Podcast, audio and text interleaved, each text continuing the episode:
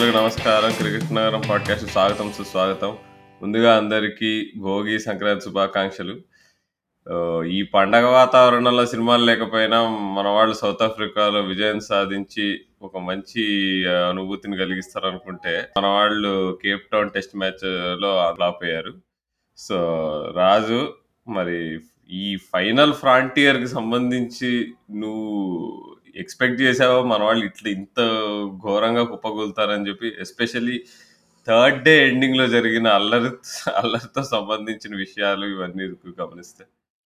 ముందుగా అసలు actually first test గెలిచిన తర్వాత రెండు టెస్ట్ మ్యాచ్ల్లో ఆపోజిషన్ వాళ్ళు టూ హండ్రెడ్ ప్లస్ చేసి చేస్తున్నారంటే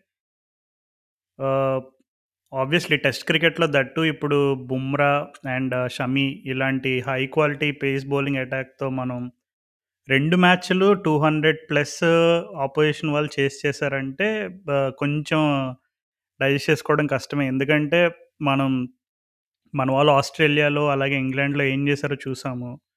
అండ్ ఇప్పుడు ఆస్ట్రేలియా ఇంగ్లాండ్ టీమ్స్తో కంపేర్ చేసుకుంటే ఇప్పుడు కరెంట్ ఉన్న సౌత్ ఆఫ్రికన్ టీమ్ అప్పుడు డికాక్ కూడా టెస్ట్ టెస్ట్ క్రికెట్ నుంచి రిటైర్ అయిపోయాడు. అండ్ వాళ్ళ టాప్ ఆర్డర్ చూసుకుంటే ఎల్గార్ని పక్కన పెడితే it's highly inexperienced batting lineup okay van der Dussen చాలా కాలం నుంచి ఆడుతున్నాడు but in terms of his experience in test cricket he still relatively new అని చెప్పొచ్చు. ఇంకా కేగన్ పీటర్సన్ అవ్వచ్చు అండ్ అలాగే మిగిలిన వాళ్ళంతా ఏడెన్ మార్క్రమ్ ఆర్ కొత్తగా వచ్చిన keeper Verreynne Kyle Kyle Verreynne and ఇంకా బౌమా కూడా వీళ్ళందరూ కూడా అట్ ద హైయెస్ట్ కాంపిటేటివ్ లెవెల్లో ఇంకా టెస్ట్ క్రికెట్లో అంతగా ఎస్టాబ్లిష్ అయిన ప్లేయర్స్గా చెప్పుకోలేము. ఇప్పుడు in terms of if you compare that same same lineup same batting lineup with India so అట్లాంటి లైనప్తో మన వాళ్ళు అలాంటి బౌలింగ్ లైనప్ పెట్టుకుని టూ హండ్రెడ్ ప్లస్ రెండు మ్యాచెస్లో defend చేసుకోలేకపోయారంటే as an Indian fan it really hurts a lot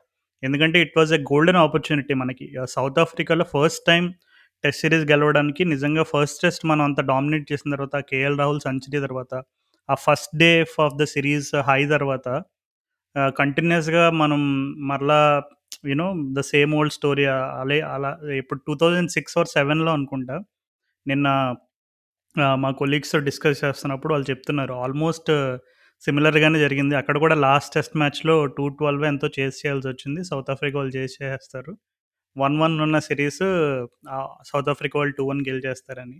so నీకు కూడా గుర్తుండే ఉంటుంది అది. రాహుల్ ద్రవిడ్ కెప్టెన్ ఉన్న సిరీస్ అనుకుంటుంది శ్రీశాంత్ ఒక రాహుల్ ద్రవిడ్ కెప్టెన్సీలో ఫస్ట్ సిరీస్ ఓడిపోయారు ఇప్పుడు శ్రీశాంత్ ఆ. ఫస్ట్ జోహానస్బర్గ్ టెస్ట్ మ్యాచ్లో ఎయిటీ ఎయిట్ కాలో చేస్తాం ఆల్ అవుట్ చేస్తాం అప్పుడే కదా శ్రీశాంత్. సీ మూమెంట్ గురించి ప్రపంచమంతా అసలు అబ్బా అసలు మ్మ్. ఒక రకమైనటువంటి హడావిడి జరిగింది కానీ శ్రీశాంత్ సి మూమెంట్ శ్రీశాంత్ డాన్స్ మ్మ్. ఆహా మ్మ్. ఇది లేకుండా కానీ అంటే అప్పుడు అది అప్సెట్గా చూసారు అందరు. ఇప్పుడు మనం ఫస్ట్ టెస్ట్ మ్యాచ్ గెలవగానే అదేంది వీళ్ళు సడన్గా ఇట్లా ఆడేశారు కొత్త బౌలర్ వచ్చి విధ్వంసం సృష్టి సృష్టించాడు.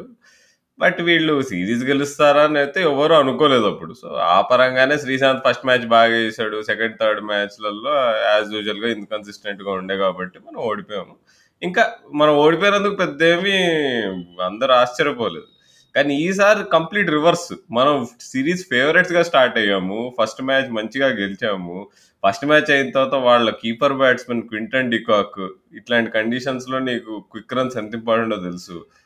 తన తన టాలెంట్ సడన్గా వాళ్ళు కోల్పోయిన తర్వాత ఇంకో కీపర్ వచ్చాడు బట్ ఓవరాల్గా టీం ఫస్ట్ నుంచే ఎక్స్పీరియన్స్ ల్యాక్ అవుతుండే దాని మీద దాని మీద దెబ్బ మీద దెబ్బ పడినట్టు ఆండ్రిక్ నోకియా అసలు సిరీస్లోనే లేడు. సో కొత్త బౌలర్ మార్కో యాన్సన్ పట్టుకొచ్చారు. సో ఏ అయిపోయింది ఆస్ట్రేలియా వాళ్ళు రబాడా కూడా సరిగ్గా ఏమీ ఫామ్లో లేడు. ఫస్ట్ టెస్ట్ మ్యాచ్ కూడా సరిగ్గా బౌలింగ్ లేదు. సో మనం ఈజీ గెలిచేస్తాం ఇది. త్రీ జీరో గెలిచేస్తాము. ఫైనల్ ఫ్రాంటియర్ బీట్ చేసేస్తాము. ఇది ఏమన్నా ద గ్రేట్ వెస్టిండీస్ టీమ్తో కంపేర్ చేయొచ్చా? The great Australian team Shane Warne McGrath Ponting వీళ్ళందరూ ఉన్న టీంతో కంపేర్ చేయొచ్చాను ఓహో చాలా స్టోరీలు నడిచాయి. కానీ అది ఏమీ కాదు. ఇది just a good team in the last ten ten years అంతేగాని అంత గ్రేట్ టీమ్స్తో అయితే పోలికే లేదని చెప్పి ప్రూవ్ అయిపోయింది. అంటే మన వాళ్ళు ఫైట్ చేశారు బట్ ఇన్ టర్మ్స్ ఆఫ్ అది గ్రేట్ టీమా కాదా అనే డిబేట్ మనం maybe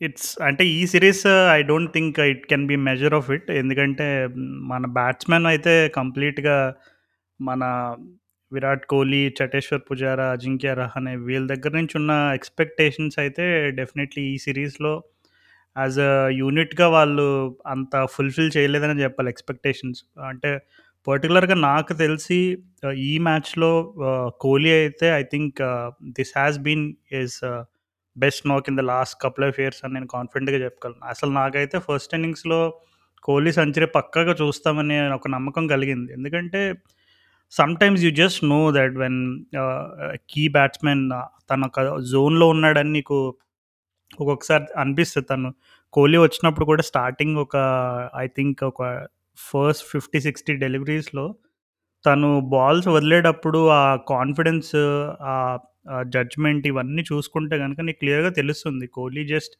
is determined to get a hundred అని ఒక రకమైనటువంటి బలమైన సంకల్పంతో వచ్చాడని మనకు క్లియర్ కనబడుతుంది. కానీ స్లో స్లోగా పాపం తను ఇన్నింగ్స్ని అలా లాక్కుంటూ వచ్చాడు. తర్వాత మళ్ళీ రిషబ్ పంత్ అవుట్ అయిన తర్వాత ఇంక మళ్ళీ టెయిల్ ఎండర్స్ అశ్విన్ అవుట్ అయ్యాడు. ఇంకా తర్వాత ఆటోమేటిక్గా టెయిల్ ఎండర్స్ దగ్గరకు వచ్చేసరికి ఇంకా లాస్ట్లో అనవసరంగా ఒక వైట్ బాల్ చేసేసాడు అవుట్ అయిపోయాడు. సో దీన్ని బట్టి నీకు జడేజా ది ఓవర్సీస్ టెస్ట్ బ్యాట్స్మెన్ని ఇండియా మిస్ అవుతుందని చెప్పగలవా? అంటే not so much Raju. And Jadeja against very good pace bowling I have my doubts Ashwin కంటే కొద్దిగా బెటర్ బ్యాట్స్మెన్ తప్ప బట్ ఐ డోంట్ థింక్ పెద్ద ఈ రిజల్ట్ పెద్ద తేడా జరిగేది కాదు. ఈ రిజల్ట్ తేడా రావడానికి ఏమన్నా ఆస్కారం ఉండేది అంటే ఆ మిడిల్ ఆర్డర్ ముగ్గురు ఉన్నారు కదా కోహ్లీ రహానే ఇంకా పుజారా ఈ ముగ్గురులో అట్లీస్ట్ ఒకళ్ళ బదులు ఇంకో ఇంకో ప్లేయర్ ఎవరన్నా విహారీకి మొత్తం త్రీ టెస్ట్ మ్యాచెస్ ఆడే ఛాన్స్ ఇచ్చిండుంటే ఉంటే నాకు తెలిసి మనం అంటే సిరీస్ ఇంకొంచెం క్లోజ్ అయ్యేది. ఇప్పుడు అంద ఇప్పుడు ఎప్పుడు అయినట్టే కోహ్లీ సిరీస్ అయిపోయిన తర్వాత we just lost because of forty five overs of poor cricket అంటున్నాడు. అది ఎన్నిసార్లు అది టేప్ రికార్డర్లో వేసి రివైండ్ చేసి కొట్టి తిప్పి తిప్పి తిప్పి విని విని విని మనకైతే బోర్ కొడుతుంది. సో అక్కడ ఓడిపోయాను రాజు మనం. అంటే మనం ఇప్పుడు లోవర్ ఆర్డర్లో బ్యాట్స్మెన్ ఎక్కువ లేరు అనుకోవడంలో ఏమీ లేదు. ఇప్పుడు శారదుల్ ఠాకూర్ ఆడుతుండే అశ్విన్ ఆడుతుండే. సో మనకి కింద వరకు బ్యాటింగ్ ఉందనే చెప్పుకోవాలి. సో మనం అక్కడ కాదు. సో మిడిల్ ఆర్డర్ ఎక్కడైతే మనం అసలు చాలా అండర్ పర్ఫామ్ చేస్తున్నామో last two two and half years నుంచి అక్కడే ఓడిపోయాం. అండ్ కోహ్లీ విషయంలో మాత్రం ఎస్ ఒప్పుకోవాలి. Champion batsmen. సో తను అడ్జస్ట్మెంట్ చేసుకున్న టెక్నిక్లో వైడ్ ఆఫ్ ఆఫ్ స్టంప్ అన్నీ వదిలేయడానికి ఏమి ముట్టకుండా ఉండడానికి కానీ యాక్చువల్గా అది ఫస్ట్ ఇన్నింగ్స్ అవ్వంగానే తను ఎయిటీ కొట్టినప్పుడు అందరు చప్పట్లు కొడుతుంటే అంతా బాగుంది అంటున్నారు కానీ సంజయ్ మంజరేకర్ చాలా మంచి పాయింట్స్ రేజ్ చేశాడు. తను ఏమన్నాడంటే కోహ్లీ అలా అన్నీ అన్ని అవుట్ సైడ్ ఆఫ్ స్టంప్ అన్ని వదులుతున్నాడు ఫ్రంట్ ఫుట్ ఫ్రంట్ ఫుట్ మీదకి వస్తున్నాడు. కాకపోతే తను బ్యాక్ ఫుట్ గేమ్ అంతా ఆపేసుకున్నాడు. తను నీకు ఇదివరకు చూసే కట్ షాట్లు కానీ ఏం కనిపించట్లేదు ఏది వచ్చినా కానీ వదిలేస్తున్నాడు అవుట్ సైడ్ ఆఫ్ స్టంప్ మాకు ఇట్లా వదిలేస్తే మరి రన్స్ ఎక్కడి నుంచి వస్తాయి? ఇప్పుడు ఒక బ్యాట్స్మెన్ సరే అది గ్రేట్నెస్ తన అప్లికేషన్ దానికి మాత్రం hundred hundred hundred out of hundred but తన స్ట్రెంగ్స్ కూడా కోల్పోతున్నాడు ఇది చేయడంతో సో ఏదో ఒకటి చేయాలి అని అన్నాడు. సో అదే మనం సెకండ్ ఇన్నింగ్స్లో కూడా చూసాం. సేమ్ ఫస్ట్ ఇన్నింగ్స్లో చూపించిన డిసిప్లిన్ అదే సెకండ్ ఇన్నింగ్స్లో కూడా చూపించాడు. కానీ స్కోర్ బోర్డ్ కదలట్లేదు. ఆ సౌత్ ఆఫ్రికా వాళ్ళు ఇక అక్కడే వేద్దాము అట్లా లీవ్ చేస్తూనే ఉంటాడు. ఎంతసేపు వదిలేస్తాడో చూద్దాం అనుకున్నాం. సో సెకండ్ ఇన్నింగ్స్లో మనం అదే చూసాం. ట్వంటీ నైన్ మీద ఉన్నప్పుడు నీకు ఫస్ట్ ఇన్నింగ్స్లో అయితే సరే ఎయిటీ మీద ఉన్నాడు. అప్పుడు వీళ్ళు టైలెండర్లు వచ్చేస్తున్నారు కాబట్టి సరే అని పోయి బాల్ గెలికాడు అనుకోవచ్చు. కానీ సెకండ్ ఇన్నింగ్స్లో ఇక షియర్ ల్యాక్ ఆఫ్ రన్స్ ఇక. వాళ్ళు ఎంత డిసిప్లిన్డ్ బౌలింగ్ వేస్తారంటే సౌత్ ఆఫ్రికా వాళ్ళు లూజ్ బాల్స్ ఇవ్వలేదు. ఇక ఇవ్వనప్పుడు ఇక అటు ఇటు చేసి ఇక సర్లే వైడ్ ఆఫ్ హాఫ్ స్టంప్ ఇక ఫోర్త్ స్టంప్ ఫిఫ్త్ స్టంప్లో ఉన్న బాల్ నే డ్రైవ్ చేద్దామని పోయాడు అవుట్ అయిపోయాడు so although hats off to Kohli తన ఛాంపియన్ యాటిట్యూడ్కి బట్ ఇంకా ఐ డోంట్ థింక్ ప్రాబ్లమ్ అయితే సాల్వ్ చేసాడు అనుకోవట్లేదు. ఇంకా ఇక పూజారే రహానేకి వస్తే మాత్రం I think Rahane might just played his last test match ఇక మనం పుజారా ఏమి ఇంకో సిరీస్ మేబీ అట్లా ఇట్లా ఛాన్స్ ఉంటుందేమో కానీ I don't think he he has much left అవును రాహుల్ అసలు యాక్చువల్లీ కోహ్లీ విషయంలో అయితే పర్టికులర్గా ఫస్ట్ ఇన్నింగ్స్‌లో నేను అబ్జర్వ్ చేసిన ఒక విషయం ఏంటంటే, తను జనరల్‌గా త్రూ ఎక్స్‌ట్రా కవర్ కోహ్లీ ఆడే ఆ డ్రైవ్స్ ఉంటాయి. పిక్చర్ పర్ఫెక్ట్ డ్రైవ్స్ ఆ న్యూస్ పేపర్‌లో పోజులకి వాటికి ఫోటోలకి, జిఫ్‌లకి బాగా ఉపయోగపడే రకమైనటువంటి ఒక స్టిల్ వస్తుంది అనమాట కోహ్లీ ఆ కవర్ డ్రైవ్ ఆడినప్పుడు. సో, అట్లాంటి డ్రైవ్స్ జనరల్‌గా కోహ్లీ ఆడడం మనం చాలా కాలం నుంచి చూస్తున్నాం. తను టెస్ట్ క్రికెట్‌లో కూడా ఎప్పుడూ తన గేమ్‌ని ఎస్పెషల్లీ నువ్వు ఇందాక బ్యాక్ ఫుట్ గేమ్ గురించి చెప్పావు. But Kohli strength he's always been his front foot play. Especially driving through that cover region and that is where I think he got most of his test runs.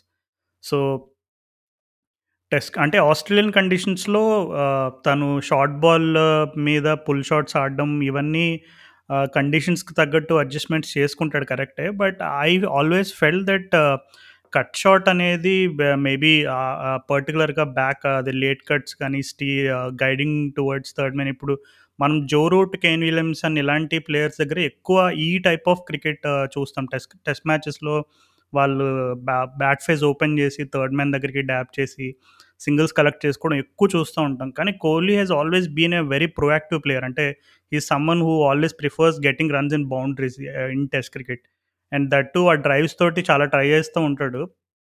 So, first ఇన్నింగ్స్‌లో నేను observe చేసిన విషయం ఏంటంటే, ఆ drive చేస్తున్నప్పుడు ఎక్కువ శాతం mid off రీజియన్‌లో డ్రైవ్ చేయడానికి ట్రై చేశాడు. అంటే he tried to play more straight drives than cover drives. అంటే ఇప్పుడు మనం సచిన్ టెండూల్కర్ స్టోరీ గురించి అందరూ చెప్తూనే ఉంటారు. ఒకప్పుడు సచిన్ కొంచెం బ్యాట్ ఫేజ్‌లో ఉన్నప్పుడు ఎక్కువ అవుట్ సైడ్ ఆఫ్ బాల్స్ ఎక్కువ అడ్జస్ట్ చేస్తున్నప్పుడు తను కవర్ డ్రైవ్‌ని ఆడడం కంప్లీట్‌గా మానేశాడు.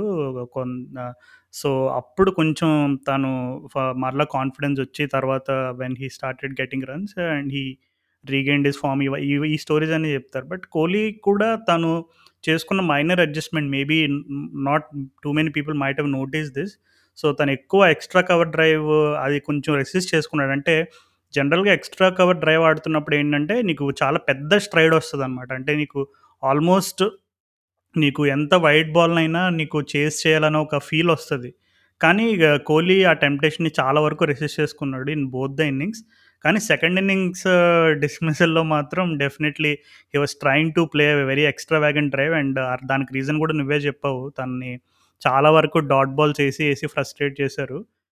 సో, ఆటోమేటిక్‌గా అంటే కోహ్లీ మరి తన బ్యాక్ ఫుట్ ప్లే ఎందుకు అంటే ఎక్కువ పుల్ షాట్స్ కానీ కట్ షాట్స్ కానీ ఎక్కువ ఎందుకు చూడలేకపోయామంటే I think part of the reason is because ఈ సౌత్ ఆఫ్రికన్ కండిషన్స్‌లో ఇప్పుడున్న వాళ్ళ బౌలింగ్ అటాక్‌ని చూసుకుంటే Rabada, Ngidi and Marco Jansen ముగ్గురు కూడా టాల్ బౌలర్సే అండ్ ఈ కండిషన్స్‌లో ఎక్స్‌ట్రా బౌన్స్ అనేది ఎంత ఇప్పుడు దట్ లాస్ట్ ఈ 2, 2 టెస్ట్ మ్యాచెస్‌లో చూసుకున్న, ఈ మ్యాచ్‌లో చూసుకున్న మన ఇండియన్ బౌలర్స్‌కి వాళ్ళకి బౌన్స్ విషయంలో డెఫినెట్‌లీ దెస్ గ relatively ample amount of you know difference between the bounce that their bowlers are getting and our bowlers are getting so, ఆ విషయంలో మాత్రం మేబీ తను కొంచెం కాషియస్ అప్రోచ్ తీసుకుని ఉండొచ్చు. అంటే అవుట్ సైడ్ ఆఫ్ కట్ చేయడానికి కానీ పుల్ చేయడానికి కానీ ట్రై చేస్తే వాళ్ళకొచ్చే ఎక్స్‌ట్రా బౌన్స్ వల్ల తను వికెట్ కోల్పోయే ప్రమాదం ఉందని మేబీ తను రెసిస్ట్ చేసుకుని ఉండొచ్చు.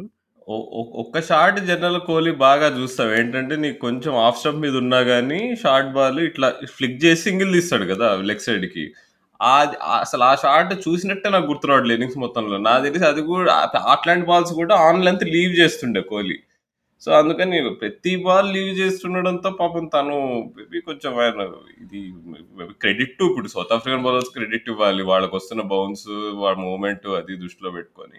ఇప్పుడు అక్రాస్ ది లైన్ ఇప్పుడు ఆఫ్ స్టంప్ మీద వచ్చిన బాల్ ఇలా ఫ్లిక్ చేసి సింగిల్ తీయడానికి కూడా కొంచెం కోహ్లీ వెనకాడుతుండే. ఎందుకు అంటే that's that's how good the quality of bowling was. So, అంటే ఎంత కోహ్లీ టెక్నిక్‌ని మనం స్పాట్ లైట్‌లో పెట్టినా కానీ అంటే there is no denying that he he's making efforts. ఇక మనం మొత్తానికి చెప్పుకోవచ్చు. కోహ్లీ టెక్నిక్ కొంచెం పరిణితి చెందుతోంది. సో, అప్పుడు ఎట్లయితే టెండూల్కర్ ఒక టైంలో అంటే తన టెన్నిస్ ఎల్బో తర్వాత ఎలా అయితే చేంజ్ చేసుకున్నాడో టెక్నిక్‌ని కొంచెం లైటర్ బ్యాట్ తీసుకొని. సో, మేబీ అట్లాంటిదే సమ్ చేంజ్ చూడబోతున్నాం కోహ్లీలో. కానీ ఫ్యాన్స్‌కి బాగా ఫ్రస్ట్రేటింగ్ విషయం ఏంటంటే రిపీటెడ్ మోడ్ ఆఫ్ డిస్మిసల్. అంటే ఆ డ్రైవ్ ఆడడానికి ట్రై చేసి ఆహ్, స్లిప్ కార్డన్‌లో దొరికిపోవడం, లేదంటే కీపర్ క్యాచ్ ఇవ్వడం. ఇదే రిపిటేటివ్‌గా జరగడం అనేది ఖచ్చితంగా ఆహ్, ఫ్యాన్స్‌కైతే చాలా ఫ్రస్ట్రేటింగ్ ఉంటది. ఎందుకంటే ఆహ్, బ it's not a sign of a great player when someone is getting out continuously ah, playing the same shot again and again and again. ఇప్పుడు కోహ్లీ విషయంలో కూడా తను ఆహ్, మోడ్ ఆఫ్ డిస్మిసల్స్ చూసుకుంటే ఇంక ప్రతిసారి ఆ డ్రైవ్ కోసం ఆడడం లేదంటే బాగా దూరంగా ఉన్న బాల్‌ని ఆడడానికి ట్రై చేసి కార్డన్‌లో కానీ కీపర్ కానీ దొరికిపోవడం. సో, ఇది ఖచ్చితంగా కొంచెం ఇబ్బందికరమైన విషయమే. And that to opposition teams ఇప్పుడు ఎక్కడికి మరలా మనం ఎక్కడికి ట్రావెల్ చేసినా సరే వాళ్ళంతా కూడా సింపుల్ ప్లాన్ పెట్టుకుంటారు కోహ్లీకి. మనం just outside off stump వేయాలి తను ఫోర్ ఒక కావాలంటే ఒక 5, 6 బౌండరీలు కొట్టుకున్నా పర్వాలేదు. తర్వాత ఏదో ఒక బాల్ దొరికిపోతాడు ఈజీగా అని ఒక రకమైనటువంటి కాన్ఫిడెన్స్ కూడా అపోజిషన్ టీంలోకి వెళ్ళిపోతుంది ఆ కాన్ఫిడెన్స్ అయితే అందరికి వచ్చేసింది పేషెంట్‌గా మనం అక్కడే ఇద్దాం బాల్ తను మాత్రం outside off stump short వేసినా ఫుల్ వేసినా అయితే ముట్టుకునేటట్టు లేడు. సో, ఏదో ఒకటి ఏస్తూనే ఉందో రన్స్ ఎట్లాగో రావు. సో, ఇలా అదే ఇప్పుడు మంజ్రేకర్ చెప్పిన పాయింట్. తనకు స్కోరింగ్ పాయింట్స్ తగ్గిపోయినప్పుడు అల్టిమేట్ అల్టిమేట్‌గా ఇట్లాంటి వైడ్ వన్ చేజ్ చేయడం తప్ప ఇంకో ఆప్షన్ ఉండదు. సో, ఐ థింక్ అంటే తను మంచి దగ్గర ఏమంటుండే అంటే ఫార్వర్డ్ ప్రెస్ ఏదైతే ఉంటుందో కోహ్లీది, ఆ ఫార్వర్డ్ ప్రెస్ చేయడం ఇంకా ఎక్కువ చేస్తున్నాడు ఇప్పుడు. He's is committing to the game. ఇప్పుడు తననందరూ ఒక ఇట్లా తన టెక్నిక్ తన ఫ ఫ ఫ్రంట్ ఫుట్ గేమ్ మీద ఎక్కువ ఇట్లా డ్రైవ్ చేసేటట్టు తన టెక్నిక్ ఉంటుంది దానికే నీ కమిట్ అయ్యి బాల్స్‌ని లీవ్ చేస్తున్నాడు. సో, దానికి ఇంకా ఎక్కువ కమిట్ అయినప్పుడు నీకు మరి స్కోరింగ్ షాట్స్ ఎక్కడ? మరి నువ్వు నువ్వు ఎలా అయితే ఎక్స్‌ట్రా కవర్ డ్రైవ్‌లు ఆడడానికి తన టెక్నిక్ హెల్ప్ అవుతుందో ఆ టెక్నిక్ తోనే నువ్వు బాల్స్ లీవ్ చేస్తుంటే మరి రన్స్ ఎక్కడి నుంచి కొడతావు అన్నాడు మంజరేకర్ సింపుల్గా సో మొత్తం మీద మంజరేకర్ తన మాటలతో నిన్ను మంత్రముగ్ధుని చేశాడనమాట. యాహ్! ఒప్పుకోవాలి. అంటే, నిజంగా అంటే ఈ విషయంలో అంటే కరెక్ట్‌గా అందరూ 79 వచ్చినప్పుడు ఎవ్వరు క్రిటిసైజ్ చేయలే కోహ్లీని. కానీ మంజ్రేకర్ ఒక్కడే క్రిటిసైజ్ చేసాడు. సో, ఫ్యాన్స్‌కి ఎప్పుడు నచ్చని విషయమే. కానీ అదే ఎగ్జాక్ట్‌గా అదే సెకండ్ ఇన్నింగ్స్‌లో అయింది. సో, సో, చప్పట్లు దీన్ని కొట్టాలి బట్టి. అంచనా వేసుకుంటే నువ్వు సంజయ్ మంజ్రేకర్‌ని కామెంటరీలో చాలా మిస్ అవుతున్నట్టు అర్థమవుతుంది. నువ్వనే కాదు బట్ హానెస్ట్‌గా చెప్పాలంటే రాహుల్ సంజయ్ మంజ్రేకర్ కామెంటరీ ఎప్పుడు కూడా అంటే మనం ఎన్ని చెప్పుకున్నా చూడు ఆల్వేస్ షుగర్ కోటెడ్ స్టేట్మెంట్స్ ఇవన్నీ వినడానికి చాలా స్వీట్‌గా ఉంటాయి. మనకు నచ్చిన ప్లేయర్ ఒక డ్రైవ్ ఆడితే దానికి ఇంకా వినసొంపుగా కామెంటరీ విన్నప్పుడు దానికి ఇంకా డబుల్ కిక్ వస్తుంది ఇదంతా ఓకే. బట్ ఎందుకో నాకు సంజయ్ మంజ్రికర్ లాంటి కామెంటేటర్స్ ఉండాలి అనిపిస్తూ ఉంటుంది ఎందుకంటే నీకు ఫర్గెట్ అబౌట్ అప్పుడప్పుడు తను కొంచెం అవుట్ ఆఫ్ ద లైన్ వెళ్ళి కొంచెం వియర్డ్‌గా మాట్లాడతాడు. అది తా తనంతటగా తానే ఒప్పుకున్నాడు. ఇంకా దానికి మనం పర్టిక్యులర్‌గా ఏం చెప్పనక్కర్లేదు. కానీ తను తీసుకొచ్చే ఆ క్రిటిసిజం పాయింట్స్ ఏవైతే ఉన్నాయో ఇప్పుడు నువ్వు హైలైట్ చేసినట్టు, అట్లాంటివి కొన్నిసార్లు ఏంటంటే ఒక జనరల్ ఆడియన్స్‌కి వాళ్ళకి they will also know the other side of the you know spectrum. అంటే ప్లేయర్స్ ఒక వీక్‌నెస్‌తో స్ట్రగుల్ అయినప్పుడు దానికి దానికున్న other side of the story ఏంటనేది కూడా యాజ్ అ ఇప్పుడు క్రికెట్‌ని బాగా డెడికేటెడ్‌గా ఫాలో అయ్యే వాళ్ళందరికీ కూడా ఇట్లాంటి విషయాలు తెలుసుకోవడానికి చాలా ఆసక్తి ఉంటుంది సో, అలాంటి వాళ్ళకి ఆహ్, సంజయ్ మంజ్రేకర్ లాంటి క్రిటిక్స్ కొన్ని మాటలు ఇట్లాంటివి ఇప్పుడు ఇందాక నువ్వు చెప్పిన పాయింటర్స్ చెప్పినప్పుడు definitely they will also think okay. Maybe ah, Kohli కొంచెం ఇది ట్రై చేసి ఉండాల్సిందేమో అని ఆ రకమైనటువంటి అసెస్మెంట్ వాళ్ళు కూడా చేసుకుంటారు. And they will also understand how how much it takes you know for a player like Kohli to make these kind of adjustments. So, anyways ఇప్పుడు కోహ్లీ పాపం తను చాలా కష్టపడ్డాడు. నేనైతే సెంచరీ ఇందాక చెప్పినట్టుగా చూసి ఆల్మోస్ట్ ఇంక కొట్టేస్తాడేమో అని అనుకున్నాను. But but it okay. To అంటే అయినా గాని ఆ స ఆ 79 రన్స్ ఈక్వల్ టు 71 కింద ఏసేసుకుందాం యాహ్! రాజు. నే నేనైతే కాన్ఫిడెంట్‌గా చెప్పగలను. This has been Kohli's probably the best knock in the last 2 years irrespective of the format. ఎందుకంటే తను ఫస్ట్ ఇన్నింగ్స్‌లో పర్టిక్యులర్‌గా నీకు కనబడింది. నీకు కోహ్లీ నేను కొడితే సెంచరీ కొట్టాలనే రకమైనటువంటి ఒక బలమైన సంకల్పంతో క్రీజ్‌లోకి వచ్చాడని నీకు క్లియర్‌గా కనపడింది. But yeah! అంటే అన్‌ఫార్చునేట్‌లీ ఇవి కోహ్లీ 71స్ట్ సెంచరీ అనేది కరోనా వైరస్ లాంటిది రాజు. ఇప్పుడు కరెక్ట్‌గా నువ్వు చూసుకుంటే టైమ్ లైన్ చూసుకుంటే అంతే. అప్పుడు కరెక్ట్‌గా కోహ్లీ 70 ఫ 70థ్ సెంచరీ తర్వాతనే కరోనా స్టార్ట్ అయింది చైనాలో. మనం ఇప్పుడు కరోనా అయిపోతుంది అనుకున్నాము. అమ్మ 71st వచ్చేసింది అనుకున్నాం కేప్ టౌన్‌లో. బట్ అదే ఒమిక్రాన్ లాగా లాస్ట్ లాస్ట్‌లో వచ్చేసి ఇంకో 20 రన్స్ దగ్గర ఆగిపోయింది. ఇక ఇప్పుడు అట్లనే డిస్కషన్ కూడా అట్లనే అవుతున్నాయి ఇగ ఒమిక్రాన్, ఒమిక్రాన్ అంటే అయినా ఇప్పుడు. సో, కోహ్లీ కూడా ఇప్పుడు ఆల్మోస్ట్ బ్యాక్ టు ఫార్మే మనం ఏం భయపడక్కర్లేదు అని. సో, ఇప్పుడు కోహ్లీ 71st కొట్టిన తర్వాత కరోనా వైరస్ పాండమిక్ అయిపోయింది అనుకోవచ్చా? అమ్మో! ఇలాంటి చాలా సున్నితమైన అంశాలతోటి కంపారిజన్ చేయాలంటే చాలా భయమేస్తుంది రాహుల్. బట్ మనం పాండమిక్ గురించి కంటే ముందు మనం మిడిల్ ఆర్డర్ పాండమిక్ గురించి మాట్లాడుకుందాం అసలు యాహ్! పర్టిక్యులర్‌గా నువ్వు ఇందాక చెప్పినట్టు Rahane might have played his last test అన్నావు. So, Pujara mode of dismiss ఇక్కడ చూసుకుంటే ఇండియా నంబర్ 3 చటేశ్వర్ పుజారా, అక్కడ సౌత్ ఆఫ్రికా నంబర్ 3 వచ్చేసి కీగన్ పీటర్సన్. సో, అక్కడ కీగన్ పీటర్సన్ ఏమో ఆహ్, ప్లేయర్ ఆఫ్ ది సీరీస్ తీసుకెళ్ళిపోయాడు. గట్టిగా ఒక 10 టెస్టులు కూడా ఆడలేదు. అట్లాంటి ఒక కుర్రాడొచ్చి నీకు మ్యాన్ ఆఫ్ ది సీరీస్ పట్టుకెళ్ళిపోయాడు. ఇటు పక్క చూసుకుంటే మన పుజారా అన్న కాన్ఫిడెన్స్ అంత లేనట్టుగా కనబడుతుంది. సో, ఏమంటాం అంటే పర్టికులర్గా ఈ number three number four number five ఈ క్రూషియల్ స్లాట్స్ వల్లే ఈ సిరీస్ ఇటు అటు, అటు ఇటు తిరిగిపోయిందని అంట అనుకోవచ్చా? యా మనం పోయిన టెస్ట్ మ్యాచ్ కూడా మిడిల్ ఆర్డర్ రన్స్ కొట్టినందుకే ఓడిపోయాము. మనం అక్కడ ఎట్లయితే బహుమా కీగన్ పీటర్సన్, ఇక వ్యాండర్ డ్యూసన్ కూడా సిరీస్ మొత్తంలో నీకు క్రూషియల్ పార్ట్నర్‌షిప్స్‌లో పార్టిసిపేట్ చేశాడు. అది ఇప్పుడు ఇంత నంబర్ 1 టీమ్‌కి తగ్గట్టుగా బ్యాటింగ్ అయితే చేయలేదు. ముగ్గురు బ్యాట్స్మెన్ మన మిడిల్ ఆర్డర్‌లో. అండ్ రహానే అయితే ఎస్పెషల్లీ ఫస్ట్ ఇన్నింగ్స్‌లో రబాడా బౌలింగ్‌లో కొట్టాడు చూడు. ఆఫ్‌కోర్స్ రహానే ఈ 2 డిస్మిసల్స్‌కి రహా రబాడా ఏసిన బౌలింగ్ మాత్రము నెక్స్ట్ లెవెల్. అది వరల్డ్‌లో నాకు తెలిసి ఆల్మోస్ట్ అందరు బ్యాట్స్‌మెన్‌లు చక్మా తినేవాళ్ళు. కానీ తను ఔట్ అయితున్నప్పుడు ఒక టెయిల్ ఎండర్ లాగా కనిపించాడు చూడు. అక్కడ అక్కడ మనకు అనిపిస్తుంది అయిపోయింది ఇక ఒక రహానెని పెట్టుకోవద్దు అని. ఒక బ్యాట్స్‌మెన్ అవుట్ అయిన పద్ధతిలో తను అవుట్ అయితే పెద్ద ప్రాబ్లమ్ లేదు. నీకు ఫస్ట్ ఇన్నింగ్స్ చూసుకుంటే నీకు బాల్ మిడిల్ స్టంప్ మీద పడి కొంచెం నీకు లైన్ హోల్డ్ చేసి తను ఇట్లా ఫ్లిక్ చేయబోతాడు దాన్ని. కాళ్ళు ఏమి కదిలించకుండా ఇట్లా ఫ్లిక్ చేయడానికి ట్రై చేసి ఎడ్జ్ చేయి నీకు కీపర్ క్యాచ్ వస్తుంది మామూలుగా అది ఏ ఇప్పుడు ఏ ఉమేష్ యాదవ్ ఎవరో ఆడితే ఓకే. సరే అమ్మ Rabada is too good for him అనుకుంటాం. ఇప్పుడు అదే కొంచెం కాళ్ళు కదిలించి ఎల్బిడబ్ల్యూ అయ్యాడు అనుకో రహానె ఓకే. సరే great ball. That is fine. తను అవుట్ అయ్యాడు అని అనుకుంటే దట్ ఈస్ అది కొంతవరకు సబబే. కానీ తను అట్లా కాళ్ళు కదిలించకుండా అసలు బాలే నీకు ఆమె దూరంలో ఉండగా నువ్వు ఇన్సైడ్ ద నువ్వు నువ్వు ఫ్లిక్ చేయడానికి ట్రై చేస్తుంటే ఆ పిచ్ పైన that creates a lot of questions about Rahane's place. అంటే తను తన మైండ్ సెట్ కానీ తన form whatever so, runs మాత్రం రావట్లేదు. ఆ ఎంసీలో కొట్టిన సెంచరీ తప్పితే నాకు తెలిసి లాస్ట్ టూ ఇయర్స్‌లో ఏమీ ఇంకా ఇంపార్టెంట్ ఇన్నింగ్స్ లేదు. పోయిన టెస్ట్ మ్యాచ్‌లో తను, పుజారా కలిసి కొట్టిన యాభైలు ఉన్నాయి కానీ బట్ అవి మనం ముందే మాట్లాడుకున్నాం. అవి కంట్రోల్‌లో ఉన్న ఇన్నింగ్స్ కాదనిపించింది. నువ్వు ఇష్టం వచ్చినట్టు అటాక్ చేసి పడేశారు. ఏదైతే అది ఏముంది అవుట్ అయితే ఔట్, ఉంటే ఉంటాం లేకపోతే పోతాం అన్నట్టు ఆడారు. ఒక ఒక ప్రీమియర్ టెస్ట్ బ్యాట్స్‌మెన్ ఆడాల్సిన గేమ్ కాదది. సో, ఎట్లా ఆడాలో ఒక ప్రాపర్ మిడిల్ ఆర్డర్ ఇన్నింగ్స్ అనేది సౌత్ ఆఫ్రికా యంగ్ బ్యాట్స్‌మెన్ చూపించారు. ఈ ఈ మూడు ఈ 3 టెస్ట్ మ్యాచ్‌ల్లో. So, it was very disappointing. Rahane and also Pujara వాళ్ళు ఆడిన తీరు.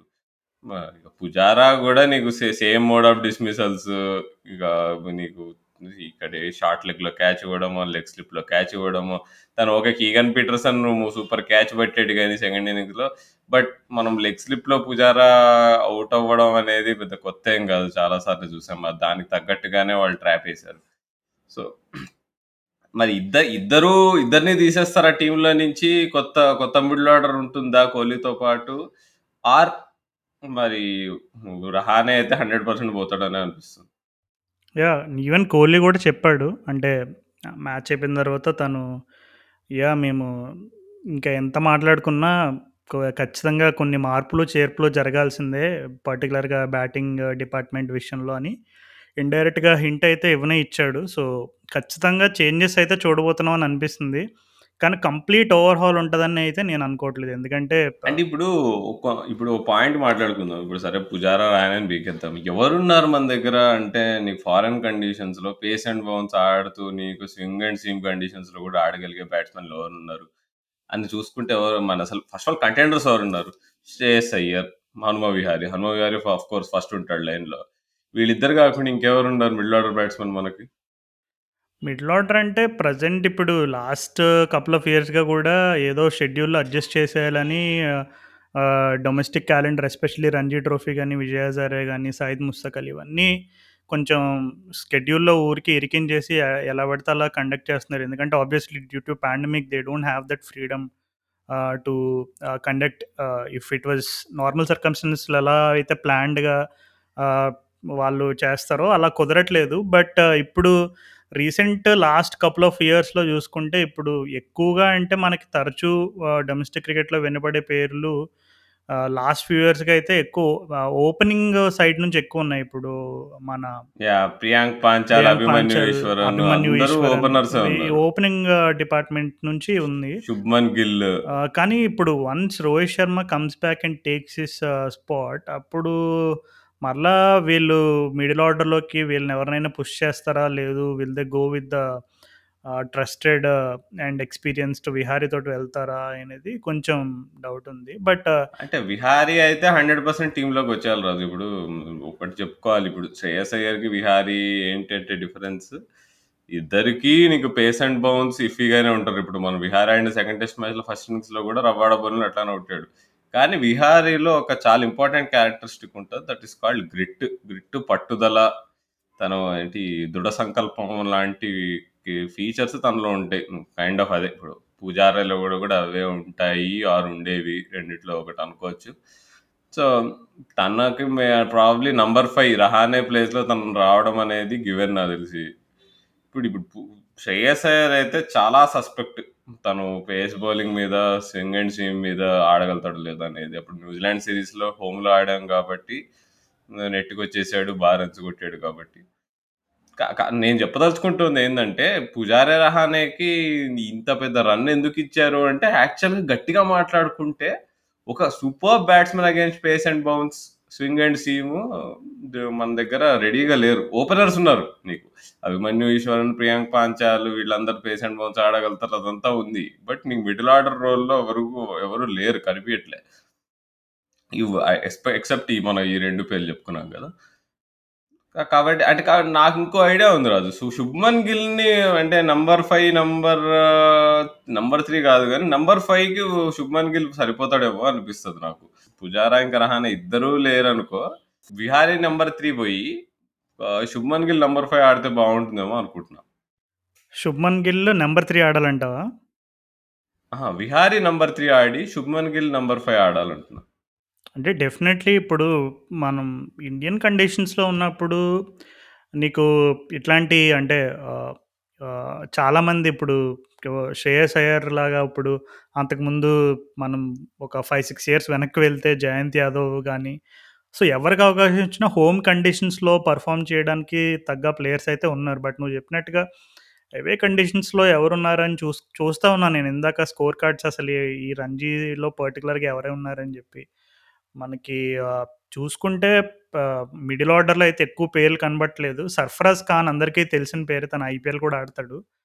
తను కొంచెం రీజనబుల్‌గా పర్ఫామ్ చేస్తున్నాడు. తను కూడా మిడిల్ ఆర్డర్‌కే ఆడతాడు యాక్చువల్‌గా. ముంబైకి ఆడాడు అండ్ అలాగే యూపీకి కూడా ఆడతాడు అనుకుంటా సో, ఎనీవేస్ అంటే యాక్చువల్లీ ఇప్పుడు మనం అనుకున్నట్టుగానే మేబీ ఓవర్‌సీస్ కండిషన్స్‌లో కొన్నిసార్లు ఇందాక నువ్వు చెప్పినట్టుగా అంటే కొన్ని అడ్జస్ట్‌మెంట్స్ చేసుకుంటే తప్ప మనకిప్పుడు ఈ మిడిల్ ఆర్డర్ ఇష్యూ అనేది సార్ట్ ఔట్ అయ్యేటట్టు కనబడట్లేదు మరి. సో, చూద్దాం మరి కోహ్లీ అయితే ఇందాక చెప్పినట్టుగా తను ఇండైరెక్ట్‌గా హింట్ అయితే ఇవ్వనే ఇచ్చాడు. కొన్ని చేంజెస్ అయితే ఉండబోతున్నాయనేది.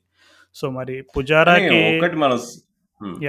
పుజారాకి ఎక్స్‌టెండెడ్ రన్ ఇస్తారా? లేదు మరి రహానేకి ఇంకా వన్ లాస్ట్ ఛాన్స్ అని ఏమైనా ఉంటదా? లేదు కంప్లీట్‌గా వాళ్ళిద్దరికీ కూడా ఆహ్, సో, ఓకే. మేమింకా ఫ్యూచర్ వైపు చూస్తున్నాం. సో, మీరిద్దరూ ఇంకా కొంచెం ఇండియా కండిషన్స్‌లో ఒకటి రెండు టెస్ట్‌లు ఆడి ఇంకా లైట్ తీసుకోండి అని ఏమైనా ఇండైరెక్ట్‌గా వాళ్ళకేమైనా సంకేతాలు ఎళ్తాయి ఏంటనేది మనకు తెలీదు. But having said all that ah, వాళ్ళని చాలా కాలం బ్యాక్ చేశారు. వాళ్ళకి అండి అన్ని కండిషన్స్‌లో కూడా బోత్ పుజారా అండ్ రహానేకి నాకు తెలిసి రీసెంట్‌గా ఇప్పుడు ఒకప్పుడు ఈవెన్ లక్ష్మణ్ ద్రవిడ్ గంగూలీ ఉన్న టైంలో వాళ్ళకి ఎలా అయితే మిడిల్ ఆర్డర్‌లో ఇంకా వాళ్ళ ప్లేస్‌ని ఎవరు తీసుకోలేరు అనే ఒక రకమైనటువంటి ఆ కాన్ఫిడెన్స్ ఎలా ఉండేదో నాకు తెలిసి both Pujara and Rahane I think వాళ్ళకి డిజర్వింగ్‌లీ వాళ్ళకి కూడా చాలా వరకు అవకాశాలు వచ్చినాయి అండ్ అలాగే వాళ్ళకి డ్రెస్సింగ్ రూమ్‌లో కాన్ఫిడెన్స్ కూడా అదే విధంగా లభించిందని నేనైతే బలంగా నమ్ముతాను. కానీ డిఫరెన్స్ రాజు వాళ్ళందరూ ఒక్క సీరీస్ తర్వాత అందరిని ఎత్తేసారు. ఆస్ట్రేలియాలో మనం ఎప్పుడైతే 4-0 ఓడిపోయామో అందరిని ఇప్పుడు అందరంటే ఎవరున్నారు అక్కడ ద్రవిడ్ ఇంకా లక్ష్మణ్ ఇద్దరు రిటైర్ అయిపోయారు అప్పుడు సో, ఇక్కడ మనకు స్పాన్ చూసుకుంటే వీళ్ళు టూ ఇయర్స్ నుంచి వీళ్ళ నంబర్సే చెప్తున్నాయి. ఫామ్‌లో లేరు, పర్ఫామ్ చేయట్లేదని. కాబట్టి ఐ థింక్ అదే మనం అన్నట్టు చాలా పెద్ద రన్నే ఇచ్చారు. And compare to older generation ఇంకా చాలా ఎక్కువ రన్ ఇచ్చారు ఈ ఇద్దరు ప్లేయర్స్‌కి. ఇంక్లూడింగ్ అంటే ఈ ఇద్దరు ప్లేయర్స్ థర్డ్ ప్లేయర్ కోహ్లీ కూడా మనం ఇంక్లూడ్ చేయాల్సిందే మనం ఆహ్, మన ఇండియా సీరీస్ ఓడిపోయేసరికి టూ డీప్‌గా హిస్టరీ దగ్గరికి వెళ్ళిపోతున్నాం. కానీ మన లిజనర్స్ ఎక్కువ అసలు కరెంట్ సీరీస్ గురించి, కరెంట్ మ్యాచ్ గురించి ఎక్కువ ఎక్స్‌పెక్ట్ చేస్తారు. సౌత్ ఆఫ్రికా గురించి మాట్లాడుకోవాలి అండ్ అలాగే విరాట్ కోహ్లీ స్టంప్ మైక్ అనే ఒక వ్యక్తితోటి మాట్లాడాడు. ఒక ఇమాజినరీ పర్సన్ తోటి మాట్లాడాడు. సో, దాని గురించి కూడా డిస్కస్ చేయాలి. లేదంటే మన లిజనర్స్ ఖచ్చితంగా వాళ్ళకి కావాల్సిన ఎంటర్‌టైనింగ్ కంటెంట్ uh, అనేది మిస్ అయిపోతారు. సో, ఒక్కసారిగా day three uh, Virat Kohli stump మైక్‌తో మాట్లాడుతున్న సందర్భంలో నేనైతే మ్యాచ్ కవర్ చేశాను కాబట్టి నేను అది ప్రత్యక్షంగా చూశాను అండ్ uh, దాని గురించి పర్టికులర్గా ఏమేమి మాట్లాడాడు మాట్లాడాడనేది నేను రివైండ్ చేసుకుని ఎవరేం మాట్లాడారు అనేది ఇంక్లూడింగ్ ఎవ్రీ సెంటెన్స్ అది నేను రికార్డ్ చేసుకోవడం జరిగింది. నీకు పర్టికులర్గా నువ్వు అది ప్రత్యక్షంగా చూసావా? ఏంటి అసలు ఆ రియాక్షన్ గురించి తెలిసినప్పుడు నీ రియాక్షన్ ఏంటి? నేను చూసినప్పుడు చూసినప్పుడు నమ్మలేకపోతుండే. ఎందుకిట్లా మరీ చిన్న పిల్లల్లా బిహేవ్ చేస్తున్నారు. అసలు అందరికంటే కామ్ అంటే చాలా మెచ్యూర్డ్‌గా కనిపించే 'రవిచంద్రన్ అశ్విన్' అన్న కూడా మరి అట్లా తిట్టేస్తున్నాడు. ఏంటిది you are not conducting a fair game అని. అండ్ టు బి హానెస్ట్ ఆ డీనెల్ గారు డిస్మిసల్ అవుట్ ఇచ్చాడు. నేను నీకు వాళ్ళు రివ్యూ చేయంగానే నాకు పాయింట్ ఆఫ్ ఇంపాక్ట్ చూసి కొద్దిగా ఇంత ఫ్రంట్ ఉన్నాడు. అరే యాక్చువల్‌గా ఫేర్ బిట్ ఆఫ్ డిస్టెన్స్ ఉంది. నీకు కాల్ నుంచి ఇంకా వికెట్ వరకు. హోప్ హైట్ పిక్చర్‌లోకి రాదు అని అనుకున్నా నేను. సో, ఆనెస్ట్గా ఇది నేను నేను మా ఫ్రెండ్ ఇద్దరం చూస్తుండే మ్యాచ్. వాడే అవుట్ అవుట్ అంటే అరే ఒక్క నిమిషం ఆగురా యాక్చువల్‌గా ఇది చాలా దూరమే ఉంది. ఇట్లా సైడ్ ఆన్ యాంగిల్‌లో చూడంగానే అన్నా నేను. అండ్ బాల్ ట్రాకింగ్ కూడా అదే చూపెట్టింది. అండ్ ఇప్పుడు మా అందరూ బాల్ ట్రాకింగ్ ఆరు ఆరి ఆడిపోసుకుంటున్నారు. బాల్ ట్రాకింగ్ 100% కాదని అందరికీ తెలుసు. అందుకే కదా ఎంపైర్స్ కాల్ పెట్టింది. నీకు ఎంపైర్స్ కాల్ పెట్టింది అందుకే. నీకు ఎందుకంటే నువ్వు ఆ మార్జిన్ ఆఫ్ ఎర్రర్ అకౌంట్ చేసుకొని ఎంపైర్స్ కాల్ పెట్టారు సిస్టంలో నీకు కాబట్టి ఇది ఒకవేళ క్లిప్పింగ్ అవుతుందనుకో, క్లిప్పింగ్ అవుతుంటే ఒక ఎంపైర్ చెప్పిందే కరెక్ట్ అంటారు. నీకు మిస్ అవుతుంటే ఇంకా నీకు ఎంపైర్ చెప్పిన దానికంటే చాలా ఎక్కువ ఉంది మార్జిన్. సో, 100% ఇది మాత్రం ఓవర్ టర్న్ ఓవర్ టర్న్ చేయాలని చెప్పి టెక్నాలజీ చెప్తోంది. సో, కానీ కావాలని టెక్నాలజీనే మరి తప్పుగా మన వాళ్ళ మీద ఉపయోగిస్తున్నారా అనేది I don't think it is correct. ఒకవేళ మర్యారి రాస్మస్ ఏమో the what that is impossible అన్నాడు అంటున్నారు. మరి ఇప్పుడు తను అవుట్ అనుకొని చేయెత్తినప్పుడు మరి దట్ ఈస్ ఇంపాసిబుల్ అనే అంటాడు కదా! But that doesn't mean that hundred percent Marais Erasmus ఇప్పుడు ఒక 100% కరెక్ట్ ఎంపైర్ అని కూడా అనలేము. మన వాళ్ళు చాలా ఇమ్మెచ్యూర్‌గా బిహేవ్ అవును. ఎంపైరింగ్ గురించి కాదు. బేసిక్‌గా ఇప్పుడు డిఆర్ఎస్ డీఆర్ఎస్‌కి సంబంధించి అది కంప్లీట్‌లీ ఐసీసీ వాళ్ళ హ్యాండ్ ఓవర్‌లో ఉంటుంది ఓకే. హోస్ట్ బ్రాడ్‌కాస్టర్ వాళ్ళకి ఫెసిలిటేట్ చేస్తాడు అంతే. వాళ్ళకి కావాల్సిన యాంగిల్స్ ఎక్కడ, కెమెరాస్ ఎక్కడ సెట్ చేసుకుంటారు ఇవన్నీ హెల్ప్ చేస్తాడు గానీ, అవన్నీ I think I don't think డీఆర్ఎస్‌కి సంబంధించి అయితే కంప్లీట్‌గా ఐసీసీ వాళ్ళ రూల్స్ అండ్ రెగ్యులేషన్స్ వాళ్ళ నార్మ్స్ ఏమైతే ఉంటాయో కంప్లీట్‌గా అది ఫాలో అయ్యి అది కంప్లీట్‌లీ ఐసీసీ వాళ్ళ హ్యాండ్ ఓవర్‌లో ఉంటది. అది క హోస్ట్ బ్రాడ్‌కాస్ట్‌కి అసలు సంబంధమే ఉండదు. ఎందుకంటే డీఆర్ఎస్ ఇస్ అది ఇండిపెండెంట్ అది రివ్యూ సిస్టమ్ అనేది కంప్లీట్‌గా ఇప్పుడు వరల్డ్ వైడ్ ఫాలో అవుతున్నది. యాహ్! అవును. హాకీ అవ్వచ్చు, హాట్‌స్పాట్ అవ్వచ్చు, బాల్ ట్రాకింగ్ అవ్వచ్చు. ఇవన్నీ కూడా కంప్లీట్‌లీ ఐసీసీ వాళ్ళ సెట్ సెట్ చేసిన ఏవై గైడ్‌లైన్స్ ఏవైతే ఉన్నాయో వాటికి తగ్గట్టే ఫాలో అవ్వాలి. అది కంప్లీట్‌లీ ఐసీసీ వాళ్ళ కెమెరాస్ ఉంటాయి అవి. అది ఆహ్, హోస్ట్ బ్రాడ్‌కాస్టర్‌కి లేదు, సంబంధించిందైతే లేదు, కాదు. లేదు. యాక్చువల్‌గా కాదులే అది. అది నిజంగా అది వీళ్ళ కెమెరాస్ వీళ్ళ టీమే నీకు ఇట్లా పాయింట్ ఆఫ్ ఇంపాక్ట్ అది నీకు సెట్ చేస్తది. బట్ బాల్ ప్రొజెక్షన్ అసలు ట్రాక్ ఏదైతే నీకు ప్రిడిక్షన్ ఉంటుందో ఆ ఆల్గోరిథం మాత్రం మొత్తం అది బ్లాక్ బాక్స్ ఇప్పుడు. సూపర్ స్పోర్ట్ వాళ్ళకైనా, స్టార్ స్పోర్ట్స్ వాళ్ళకైనా అది కంప్లీట్ బ్లాక్ బాక్స్. వాళ్ళు ఇన్‌పుట్ పారామీటర్స్ వేస్తారు పాయింట్ ఆఫ్ ఇంపాక్ట్ ఇది, వికెట్స్ నుంచి దూరం ఇంత అని చెప్పేసి హాకైలో ఫీడ్ చేయగానే ట్రాక్ అది చెప్తుందది. సో, ఆ ట్రాక్ ప్రెడిక్ట్ చేయడంలో 100% వీళ్ళ చేతిలో ఏముండదు. వీళ్ళ చేతిలో ఓన్లీ ఒకటే ఉంటుంది. ఏంటి పాయింట్ ఆఫ్ ఇంపాక్ట్. ఇప్పుడు ఆ డీనల్ గారి డిస్మిస్సల్‌లో పాయింట్ ఆఫ్ ఇంపాక్ట్‌లో మాత్రం ఏమీ డౌట్ లేదు కదా! అదే అంటున్నా. ఆ యూనిఫార్మిటీ అనేది కంప్లీట్ ఐసీసీ రూల్స్ ప్రకారం ఉంటుంది అంటే నువ్వు చెప్పినట్టుగా ఆ బాల్ ట్రాకింగ్‌లో జరిగే విషయాలు ఏవైనా సరే ఇప్పుడు ఆ ఉన్న కండిషన్స్‌లో కానీ బాల్ ఎంత టర్న్ అయింది కానీ ఎక్కడ పిచ్ అయ్యి, ఎక్కడి నుంచి ఎక్కడికి వెళ్తుంది ఇంపాక్ట్ ఇవన్నీ కూడా ఐ డోంట్ థింక్ అది హోస్ట్ బ్రాడ్‌కాస్టర్ ఇన్‌ఫ్లుయెన్స్ చేసి అటుది ఇటు, అటుది ది తారుమారు చేస్తారని అయితే నేనైతే అనుకోవట్లేదు. ఈవెన్ దినేష్ కార్తిక్ కూడా అదే చెప్పాడు రీసెంట్‌గా. సో ఎనీవేస్ అంటే మన ఇంజనీర్ మన ఇంజనీర్ అశ్విన్ అన్న కూడా మరి తను ఆరు అడుగులు ఎత్తుంటాడు.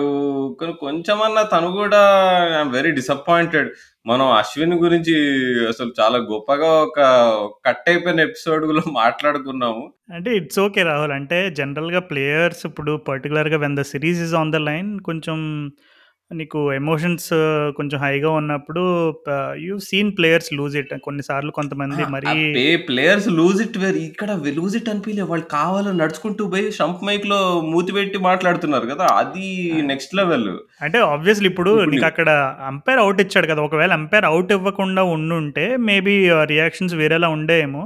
కానీ అక్కడ అంపైర్ అవుట్ ఇచ్చాడు అండ్ అలాగే కొంచెం రియల్ టైంలో కూడా అది చాలా అవుట్ క్లియర్ అవుట్గా కనపడింది. సో డెఫినెట్లీ మన వాళ్ళు కొంచెం దే గాట్ క్యారీడ్ అవే. ఇంకా అనుకున్నారు ఇది పక్కా అవుట్ అసలు ఎట్టి పరిస్థితుల్లో వికెట్లు మిస్ అయ్యే ప్రసక్తే లేదు అని. కాకపోతే ఎప్పుడైతే వాళ్ళు బాల్ ట్రాకర్ చూసారో స్టన్ అయిపోయారు ఇంకా వాళ్ళకి. ఇంకా ఏం చేయాలో అర్థం కాలేదు. ఇంకా they just lost it completely. ఎందుకంటే ఇప్పుడు when the leader of the group he himself he's lost it then you don't you can't expect players to be any better చాలా మంచి పాయింట్ రేజ్ చేసావు. సో తను లూజ్ అయ్యాడు తను తిట్టడం start చేశాడు. Super sport you are making money after out of this right అది ఇది అనుకుంటూ మీరు బాల్ ట్యాంపరింగ్ పట్టుకోవడానికే మీరు ఉంటారు. అవతల టీంని మీ సొంత టీంని పట్టించుకోరు అంటుండే. ఇక అందరూ అందరూ తలో రాయేస్తున్నారు. కేఎల్ అన్న వచ్చేసి ఇంకా హోల్ కంట్రీస్ అగేన్స్ట్ అస్ అంట. మయాంక్ అగర్వాల్ కూడా నేను కాదు రీప్లేస్ చూస్తున్నప్పుడు కోహ్లీ అయితే ఇంకా ఆ స్టంప్ మైక్ అంటే ఒక వ్యక్తి అక్కడ నిలబడి ఉన్న ఉంటే గనక ఎవరితో అయినా కొంచెం దురుసుగా మాట్లాడేటప్పుడు ఏ రకమైనటువంటి హావభావాలు ఉంటాయో కోహ్లీ అయితే ఎగ్జాక్ట్గా ఆ స్టంప్ మైక్ దగ్గరికి వెళ్ళి నిజంగా నుంచి ఇంకా ఒక మనిషితో మాట్లాడుతున్నట్టే మాట్లాడాడు. అప్పుడు అది దట్ వాజ్ ఎ వెరీ కొంచెం ఇబ్బందికరమైన ఎందుకంటే ఎవరైనా someone is watching the game that's not the kind of example that you want set ఎందుకంటే కోహ్లీ వెళ్ళి ఇంకా డైరెక్ట్గా అక్కడ నుంచొని మీ ఎప్పుడు కూడా బాల్ షైన్ చేస్తున్నప్పుడు అపోజిషన్ టీమ్స్ని చూసి అంటే ఇండైరెక్ట్గా ఆ స్టీవ్ స్మిత్ ఎపిసోడ్ మీద ఒక చిన్న రాయి కూడా వేసాడు. అంటే అపోజిషన్ వాళ్ళు బాల్ని రుద్దుతున్నప్పుడు బాల్ని షైన్ చేస్తున్నప్పుడు చూడడం కాదు. మీ టీం వాళ్ళు బాల్ షైన్ చేస్తున్నప్పుడు కూడా చూస్తూ ఉండండి. అది ఇది అని అన్నాడు. తర్వాత కేఎల్ రాహుల్ ఏమో whole countries playing against us అన్నాడు. మయాంక్ అగర్వాల్ ఏమో you are making the sport look bad now you are making the sport look bad అని రెండు సార్లు అన్నాడు. And Ashwin obviously you can find better ways to win super sport అని host బ్రాడ్కాస్ట్ను ఉద్దేశించి డైరెక్ట్గా పేరు కూడా వాడేశాడు. సో అండ్ తర్వాత కోహ్లీ ఇంకా తను ఫస్ట్ ఎయిట్ అయిపోయి కండక్టింగ్ ఫెయిర్ గేమ్ డిఆర్ఎస్ అని తను కంప్లీట్గా లూజ్ అయిపోయాడు. నీకు ఎందుకంటే ఇప్పుడు ఇలాంటి ఇన్సిడెంట్స్ వల్ల ఇప్పుడు ఆబ్వియస్లీ వాళ్ళకి ఏమీ మ్యాచ్ రెఫరీ దగ్గర నుంచి ఏం శాంక్షన్స్ రాలేదు బ్యాన్స్ ఏవో అట్లాంటివి ఏం జరగలేదు. ఈవెన్ యాండీ పైక్రాఫ్ట్ కూడా ఏం చెప్పాడంటే వాళ్ళకి జస్ట్ ఒక చిన్న కాషన్ అంటే ఒక చిన్న వార్నింగ్ లాగా ఇచ్చి వదిలేసాము ఫైన్స్ కానీ ఏమీ లేవని చెప్పి మ్యాచ్ రెఫరీ చెప్పాడు. But if you look at the bigger picture India ఆ ఇన్సిడెంట్ అయిన తర్వాత నెక్స్ట్ ఫ్యూ ఓవర్స్లో నీకు బౌలర్స్ రిధమ్ పోయింది. ఈజీగా twenty five thirty thirty five runs ఎంతో ఇచ్చేసారు మన వాళ్ళు సో నీకు టెస్ట్ క్రికెట్లో ప్రతి ఒక ప్రతి ఒక్క రన్ను కూడా ఇట్స్ వెరీ హార్డ్ అండ్ అనమాట నువ్వు అసలు అపోజిషన్కి అంత ఈజీగా ఇవ్వకూడదు ఓకే కొన్నిసార్లు బ్యాట్స్మెన్ని సెటప్ చేసే క్రమంలో కావాలని బౌలర్స్ కొంచెం అవుట్ సైడ్ ఆఫ్ వేసి ఒకటి రెండు బౌండరీస్ ఇవ్వడం జరుగుతుంది. కానీ that is when that is అది ఎప్పుడు జరుగుతుంది అంటే ఇప్పుడు నీకు ఫ వాళ్ళు ఫస్ట్ బ్యాటింగ్ చేస్తున్నప్పుడు అట్లాంటివి జరుగుతుంది. ఇక్కడ మనం ఒక టార్గెట్ని డిఫెండ్ చేసుకుంటున్నాం అది కూడా కొంచెం relatively small target two hundred plus అనేది. సో నీకు అక్కడ వికెట్స్ అనేవి చాలా crucial and that to top ఆర్డర్లో నువ్వు తీసి ఒక middle order బ్యాట్స్మెన్ని dying moments of the day ఇంకా ఆల్మోస్ట్ డే అండ్ ఇంకా ఫైవ్ సిక్స్ ఓవర్స్ ఉన్నాయనక నీకు మిడిల్ ఆర్డర్ వాళ్ళు వచ్చి వాళ్ళది కూడా ఒక వికెట్ పోయిందంటే ఇంక అక్కడే మ్యాచ్ కంప్లీట్ అయిపోద్ది. సో అట్లాంటి సిచ్యువేషన్లో నువ్వు ఈ ఇన్సిడెంట్ తర్వాత కంప్లీట్లీ ఇప్పుడు నీకు క్యాప్టెన్నే ఒక కామ్ మైండ్లో లేడు అంటే ఇంకా నీకు టీం అంతా కూడా అదొక రకంగా ఉంటా ఉంటుంది అనడానికి కూడా ఇదే బెస్ట్ ఎగ్జాంపుల్ తర్వాత మన వాళ్ళు ఒక twenty five thirty runs leak చేశారు. సో నీకు అక్కడ ట్వంటీ ఫైవ్ థర్టీ రన్స్ అనేది చాలా వాల్యుబుల్. ఈ టూ హండ్రెడ్ ఇలెవెన్ చేజ్లో ఆ ట్వంటీ ఫైవ్ థర్టీ రన్స్ అనేది ఎంత వాల్యుబుల్ అనేది మనకి క్లియర్గా అర్థమైపోయింది. ఇప్పుడు ఎందుకంటే మనం నిన్న ఫోర్త్ డేలోకి ఇంకా వాళ్ళు ఎంత సౌత్ ఆఫ్రికా వాళ్ళు వన్ లెవెన్ వన్ లెవెన్ ఎంత చేసి చేయాలి. నీకు ఆ వన్ లెవెన్ ఫిగర్ కాస్త a one forty one forty five అలా ఉండుంటే సైకలాజికల్‌గా మన వాళ్ళకి ఇంకా ఒక బలమైన నమ్మకం ఉండేది. అరే! ఇది చేసేయాలంటే ఖచ్చితంగా 2 ఇన్నింగ్స్ పైనే తీసు రెండు 2 సెషన్స్ కానీ 2 సెషన్స్ పైనే తీసుకోవాలి వీళ్ళు. సో, మనం గనక ఫస్ట్ ఫస్ట్ 1, 1 అవర్, 1 ½ అవర్ బా టైట్‌గా వేసి ఒక్క వికెట్ వచ్చినా మనకు ఓపెనింగ్ వస్తదని ఒక రకమైన కాన్ఫిడెన్స్ ఉండేది. బట్ ఎనీవే మనం ఇలా మాట్లాడుకుంటే ఇఫ్స్ అండ్ బట్స్ చాలా వస్తాయి గానీ, బట్ దట్ పర్టిక్యులర్ ఫేజ్ ఆహ్, ఆ ఎల్‌బిడబ్ల్యూ రివ్యూ ఫేజ్ ఎక్కడైతే ఉంది మన ఇండియన్ ప్లేయర్స్ కంప్లీట్‌గా టెంపర్ లూజ్ అయ్యారో, అది ఇండైరెక్ట్‌గా మనల్నే హర్ట్ చేసింది. ఆపోజిట్ టీం కన్నా, మ్యాచ్ రిఫరీల కన్నా, వాళ్ళు చెప్పుకునే ముచ్చట్ల కన్నా అందరికంటే ఎక్కువ మన టీంనే హర్ట్ చేసిందది. మేబీ నాకేమనిపించిందంటే, కోహ్లీ కావాలని కొంచెం టీమ్‌ని లేపడానికని చెప్పి తన టెంపర్ ఇది ఇది లూజ్ చే లూజ్ అయ్యాడా అని కూడా ఎమోషన్స్ చూపించాడా అని అదొక క్వశ్చన్ ఇప్పుడు మనం చాలా మంది స్పోర్ట్స్ మెన్ గురించి చూస్తాము. వాళ్ళు ఏదో ఒక అపోజిషన్ వాళ్ళు మనకు అగేన్స్ట్ ఉన్నారు అనే పాయింట్‌ని పట్టుకొని, ఇంకా ఇంకా పర్సనల్‌గా తీసుకొని ఏ అని ఆడతారు కదా సో, అట్లా టీం మొత్తాన్ని లేపుదాం అనుకున్నాడా? ఎందుకంటే నీకు అప్పటికి 70 for no loss 70 for one wicket ఉండే. ఇంకో 30 రన్స్ ఆ పార్ట్నర్‌షిప్ నడిస్తే ఈజీ అయిపోయేది సౌత్ ఆఫ్రికా వాళ్ళకి చేదు. మరి కావాలని తను అంటే ఎవ్రీబడీస్ అగేన్స్ట్ అస్ మనం అగేన్స్ట్ ఆల్ ఆర్ట్స్ గెలవాలి అని చెప్పి టీములు లేపడానికి కొద్దిగా ఓవర్‌గా మరి రియాక్ట్ అయ్యాడా అనేది అలా ఒకవేళ అలా అయినా కానీ కానీ బ్యాక్ ఫైర్ అయింది. నెగెటివ్‌గానే ఇంపాక్ట్ అయిందని చెప్పుకోవాలి. అంటే కోహ్లీ జనరల్‌గా తన క్యా న్యాచురల్‌గానే ఎప్పుడూ తన ప్లేయర్స్‌ని బాగా ఎంకరేజ్ చేస్తూ వాళ్ళని కంటిన్యూస్గా ప్రోత్సహించి కొంచెం అగ్రెసివ్‌గా ఉంచడానికి ట్రై చేస్తూ ఉంటాడు. అది త్రూ అవుట్ ద గేమ్ చూసిన వాళ్ళు ఎవరికైనా తెలుస్తూనే ఉంటుంది తను స్లిప్ కార్డన్‌లో ఉన్నప్పుడు కంటిన్యూస్గా అపోజిషన్ ప్లేయర్స్‌ని స్లెట్ చేయడం కానీ లేదు మన వాళ్ళని ఎంకరేజ్ చేయడం కానీ ఈవెన్ ఫస్ట్ ఇన్నింగ్స్‌లో ఎప్పుడైతే సౌత్ ఆఫ్రికా వాళ్ళు వాళ్ళు they started losing wickets middle ఆర్డర్‌లో కోహ్లీ ఏం చేశాడు తెలుసా? ఇప్పుడు మన సైడ్ లైన్స్‌లో కూర్చొని ఇప్పుడు డ్రింక్స్ క్యారీ చేసే ప్లేయర్స్ ఉంటారు చూడు. ఇప్పుడు మొహమ్మద్ సిరాజ్ కానీ విహారీ కానీ ఇషాంత్ శర్మ వీళ్ళందరూ వీళ్ళందరితోటి ఇప్పుడు మనకి స్కూ మామూలుగా స్కూల్‌లో క్లాప్స్ ప్రాక్టీస్ చేపిస్తారు చూడు. అదేదో త్రీచర్ క్లాప్స్ ఏదో అంటారు అనమాట సో, ఆ ఒక రిథమిక్ క్లాపింగ్ పెట్టించాడు అనమాట కంటిన్యూస్గా వాళ్ళ ఆ ప్లేయర్స్ అందరితోటి అరే! మీరు కంటిన్యూస్గా క్లాప్స్ కొడతా ఉండాలి. ఎలా అంటే ఇంకా వాళ్ళు ఇండియా క్రౌడ్ మొత్తం వాళ్ళని ఇంటిమిడేట్ చేస్తున్నంత దారుణంగా ఉండాలని అంటే నిజంగా ఇంటెన్సిటీ తీసుకొచ్చాడు. సో, దీస్ కైండ్ ఆఫ్ థింగ్స్‌లో కోహ్లీ ఎప్పుడూ ఒక నాచ్ ఎక్కువే ఉంటాడు. కానీ ఈ టైప్ ఆఫ్ సిచ్యువేషన్స్‌లో కొంచెం ఆహ్, ఎప్పుడైతే నీకు when the captain himself loses his cool ఆటోమేటిక్‌గా అది కొంచెం రిఫ్లెక్ట్ అయ్యింది. ఇప్పుడు మన అంటే ఒకటి ఇప్పుడు కోహ్లీ ఒకటి అర్థం చేసుకోవాలి ఇప్పుడు రాహుల్ ద్రవిడే చెప్పాడు ఈ విషయాలు. రాహుల్ ద్రవిడ్ ఒక ఇంటర్వ్యూలో చెప్పాడు. కొంతమంది ప్లేయర్స్ ఎమోషన్ చూపిస్తారు. నీ మీ అభిప్రాయం ఏంటి దాని మీద అంటారు ఆల్రెడీ ఒకటే అన్నాడు. కొంత కొంతమంది ప్లేయర్స్‌కి ఒక రకంగా వాళ్ళ స్టైల్ ఉంటే అది వాళ్ళకి సూట్ అవుతుంది. ఇప్పుడు కోహ్లీ ఉన్నాడు. ఎమోషన్స్ చూపి ఎమోషన్స్ ఎమోషనల్ పర్సన్. తన ఎమోషన్స్ చూపించి ఇంకా తను అదే మన ఇందాక చెప్పిన పాయింట్. తనకు అగేన్స్ట్గా ఎవరో ఉన్నారు అని తనకు తనకి తనకు తాను అలా కన్విన్స్ చేసుకొని వాళ్ళని రాంగ్ ప్రూవ్ చేయడానికని ఆడుతుంటాడు. సో, అది కోహ్లీకి వర్క్ అవుతుంది సో, బెటర్ అంటే తను అది కంటిన్యూ చేయాలి. అది అంతే తను తనలో బెస్ట్ తీసుకొచ్చే విషయం కాబట్టి దాన్నేం ముట్టను నేను. ఇప్పుడు కొంతమంది ప్లేయర్స్ అలా నీకు ఎమోషనల్ అయిపోయి వాళ్ళు కాన్సన్ట్రేషన్ పో పోగొట్టుకుంటారు. అలాంటి ప్లేయర్స్ కూడా ఇప్పుడు కోహ్లీ చేస్తున్నాడు కదా! Kohli number one cricketer in the world కదా! అని చెప్పి వాళ్ళని ఇమిటేట్ చేయొద్దు. ఎవరికి ఏది కరెక్టో అది చూసుకోవాలి అన్నాడు. సో, ఇప్పుడు ఇక్కడ ఇదే పాయింట్ ఇప్పుడు కోహ్లీ తనకు తాను ఓకే. ఇట్లా అవతల వాళ్ళు తన ఏదో ఇది చేస్తున్నారని ఫీల్ అయ్యి నీకు ఆ దానికి సంబంధించిన ఎమోషన్స్ బయటికి తెచ్చి ఇప్పుడు లేదు కమాన్ ఇక నేను మిమ్మల్ని రాంగ్ ప్రూవ్ చేస్తా అని ఆడతాడు. కానీ తను కెప్టెన్‌గా ఇప్పుడు వేరే టీంలో లెవెన్ ప్లేయర్స్ ఉన్నారు. పది మంది ప్లేయర్లు ఉన్నారు. వాళ్ళందరికీ ఆ మైండ్ సెట్ సెట్ అవుతుందా లేదా అనేది క్వశ్చన్ ఇక్కడ. సో, అది కావ అది కాదు కాబట్టే నీకు బౌలింగ్ అటాక్ నీకు డిసిప్లిన్ కోల్పోయి నీకు 20, 30 రన్స్ ఈజీగా వచ్చేసినాయి నెక్స్ట్. అవును రాహుల్. ఏదేమైనా ఐ థింక్ ఆ పర్టిక్యులర్ ఇన్సిడెంట్ అయితే చాలామంది గుర్తుండిపోద్ది. అండ్ అలాగే స్టంప్ మైక్‌లు కూడా యాక్చువల్లీ ఇప్పుడు ఈ సిరీస్ మొత్తం కూడా ఒక రక ఒక విధంగా చెప్పాలంటే మనం అందరం ఎక్స్‌పెక్ట్ చేసిన దానికంటే చాలా స్పైసీగానే సాగిందని చెప్పాలి. స్టార్టింగ్ ఫ్రమ్ ఇప్పుడు మార్కో యాన్సన్, బుమ్రా ఇన్సిడెంట్ అవ్వచ్చు. అండ్ అలాగే ఇంకొకటి ఏంటంటే లాస్ట్ టెస్ట్ మ్యాచ్‌లో రిషబ్ పంత్ తను సెకండ్ ఇన్నింగ్స్‌లో అవుట్ అయిన విధానం అది చూసే ముందు South African players especially slip కార్డన్‌లో వాళ్ళు రిషబ్ పంత్‌ని బాగా స్లెడ్ చేస్తారు. వెంటనే అది క్లియర్‌గా వాళ్ళు బ్రాడ్కాస్ట్లు కూడా చూపిస్తాడు. సౌత్ ఆఫ్రికా వాళ్ళు కావాలని రిషబ్ పంత్ దగ్గరికి వెళ్ళి స్లెడ్ చేస్తారు. One or two balls later తను అవుట్ అవుట్ కూడా అయిపోతాడు. సో, నిన్న కోహ్లీ వాండర్ డిసైన్ వచ్చి వాండర్ డిసైన్ ఆడుతున్నప్పుడు ఆహ్, డిసైన్ దగ్గరికి వెళ్ళి అన్నాడు కూడా రిషబ్ రిషబ్ పంత్‌ని స్లెడ్ చేస్తావు నువ్వు. నీకంటే ఐదు సంవత్సరాలు చిన్నోడు. వాడిని స్లెడ్జ్ చేస్తావా? అది ఇది అని జెప్పి కొంచెం గట్టిగా ఘాటుగా మాట్లాడడం గూడా జరిగింది. సో, ఇలా అంటే ఇలాంటి టే ఇప్పుడు స్టంప్ మైక్ కన్వర్జేషన్స్ ఇవన్నీ కూడా మనం నోట్ చేసుకుంటే అసలు చాలా స్పైసీగానే జరిగింది. But ultimately!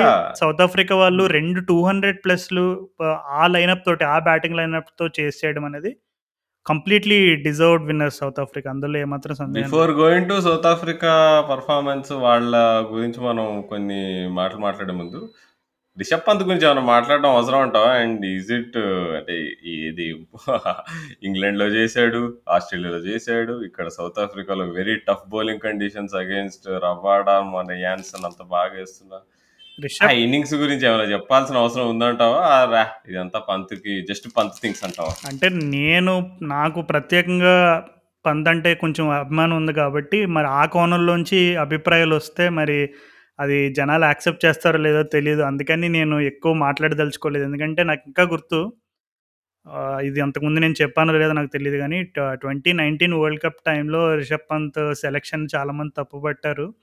అండ్ తను సెమీఫైనల్స్‌లో శాంటనర్ పైన ఒక షాట్ ఆడి స్లాగ్ చేయడానికి ట్రై చేసి అవుట్ అయిపోతాడు. అప్పుడు కూడా చాలామంది చాలా బూతులు తిట్టారు రిషబ్ పంత్‌ని. కానీ ఇప్పటికీ నా టైం లైన్‌లో ఆ ట్వీట్ ఉంది. నాకు ఇంకా గుర్తు. రిషబ్ పంత్ పైన నేను అప్పుడు ట్వీట్ నేను చాలా తక్కువగా మ్యాచ్ చూస్తూ అంటే నేను మ్యాచ్‌లో లేనప్పుడు నేను కవర్ చేయకున్నప్పుడు పర్సనల్‌గా తక్కువ వేస్తాను ట్వీట్లు. సో, అందులో అదొకటి అప్పుడు నేను వేశాను. ఏమాత్రం తప్పులేదు రిషబ్ పంత్ చాలా బాగా ఆడావని. ఎందుకంటే అప్పుడు మన వాళ్ళు సమ్ ఎంత 20 రన్స్ లోపు ఎంతో 4, 4 వికెట్స్ ఎన్నో కోల్పోతే అప్పుడు రిషబ్ పంత్ అప్పటికీ అసలు ఎంత హార్డ్‌లీ ఐ థింక్ 20, 21 ఇయర్స్ ఆ టైంలోనే తను ఒక సెమీఫైనల్ ఆడుతూ కొంచెం రీబిల్డింగ్ అనేది ఎలా చేయాలి అనేది కొద్దిగా అయినా కొంచెం నేర్చుకున్నాడు. అండ్ ఇన్నింగ్స్‌లో అపోజిషన్ వాళ్ళు కంటిన్యూయస్‌గా బౌలింగ్ చేసేలా కాకుండా తను కూడా అటాక్ చేయడానికి ట్రై చేశాడు. సో, ఈ షేడ్స్ అన్నీ కనపడినప్పుడు నాకు అప్పుడే అర్థమైంది. Rishabh Pant is going to be there for a very long time in international cricket అని. సో, నాకు అప్పటినుంచి తను ఎన్ని సార్లు ఫెయిల్ అయినా, ఎన్ని సార్లు తను ఫ్యాన్స్‌ని డిసప్పాయింట్ చేసినా, ఎన్ని సార్లు డకౌట్‌లయినా నేనైతే ఎప్పుడు ఒక్కసారి అంటే ఒక్కసారి కూడా నాకు కోపం అనేది రాదు రిషబ్ పంత్ పైన. ఎందుకంటే is a very special player. So, తను మళ్ళీ ప్రూవ్ చేశాడు అంతే. ఇంక అంతే చెప్పదలుచుకున్నా. ఇప్పుడు పంతు కోహ్లీ ఆడుతున్న పార్ట్నర్‌షిప్‌లో కోహ్లీ ఏమో డాట్ బాల్ మీద డాట్ బాల్ ఆడుతున్నాడు. కానీ పంత్ ఏమో సింపుల్‌గా ఇట్లా సింగిల్స్‌కు తీసేస్తున్నాడు. స్ట్రైక్ రేట్ 80 మెయింటైన్ చేస్తున్నాడు. తెలియకుండా రాజు ఇట్లా చూస్తున్నాము సడన్గా పంత్ నీకు 40 మీద ఆడుతున్నాడు. ఇట్లా చూస్తున్నావు సడన్గా సెవెంటీకి వెళ్ళిపోయాడు. నీకు పిచ్చేమో అంత కష్టంగా ఉంది. ఛాంపియన్ బ్యాట్స్మెన్ కోహ్లీనే నీకు ఫ్రీగా స్కోర్ చేయలేకపోతున్నాడు. అసలు రెండు టీమ్స్ 200 కొట్టడమే గగనం అనుకుంటున్నాయి.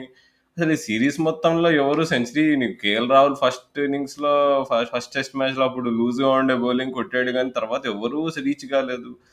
అట్లాంటిది అసలు ఒక ఒక యంగ్ బ్యాట్స్మెన్ ఇంత కంఫర్టబుల్‌గా అసలు ఛాన్స్‌లెస్ ఇన్నింగ్స్. ఛాన్స్ కూడా ఏమి ఇవ్వలేదు అసలు.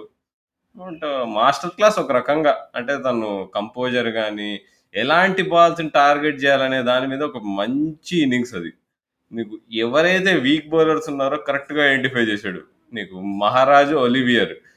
నువ్వు మనం ఇన్నింగ్స్ మొత్తం చూసుకుంటే కూడా వీళ్ళిద్దరినే నీకు స్టెప్ అవుట్ అయ్యి కొట్టడము, వీళ్ళిద్దరినే సిక్స్‌లు కొట్టడం కానీ నీకు బౌండరీస్ కొట్టడం కానీ సో, అండ్ ఎట్లా ఆడచ్చు ఇంత మంచి బౌలింగ్ అటాక్ మీద కూడా నువ్వు ఎలా నీ మూమెంట్స్‌ని పిక్ చేసుకోవచ్చు, ఎలా ఇన్నింగ్స్‌ని పేస్ చేసుకోవచ్చు అనే దాని మీద complete master class.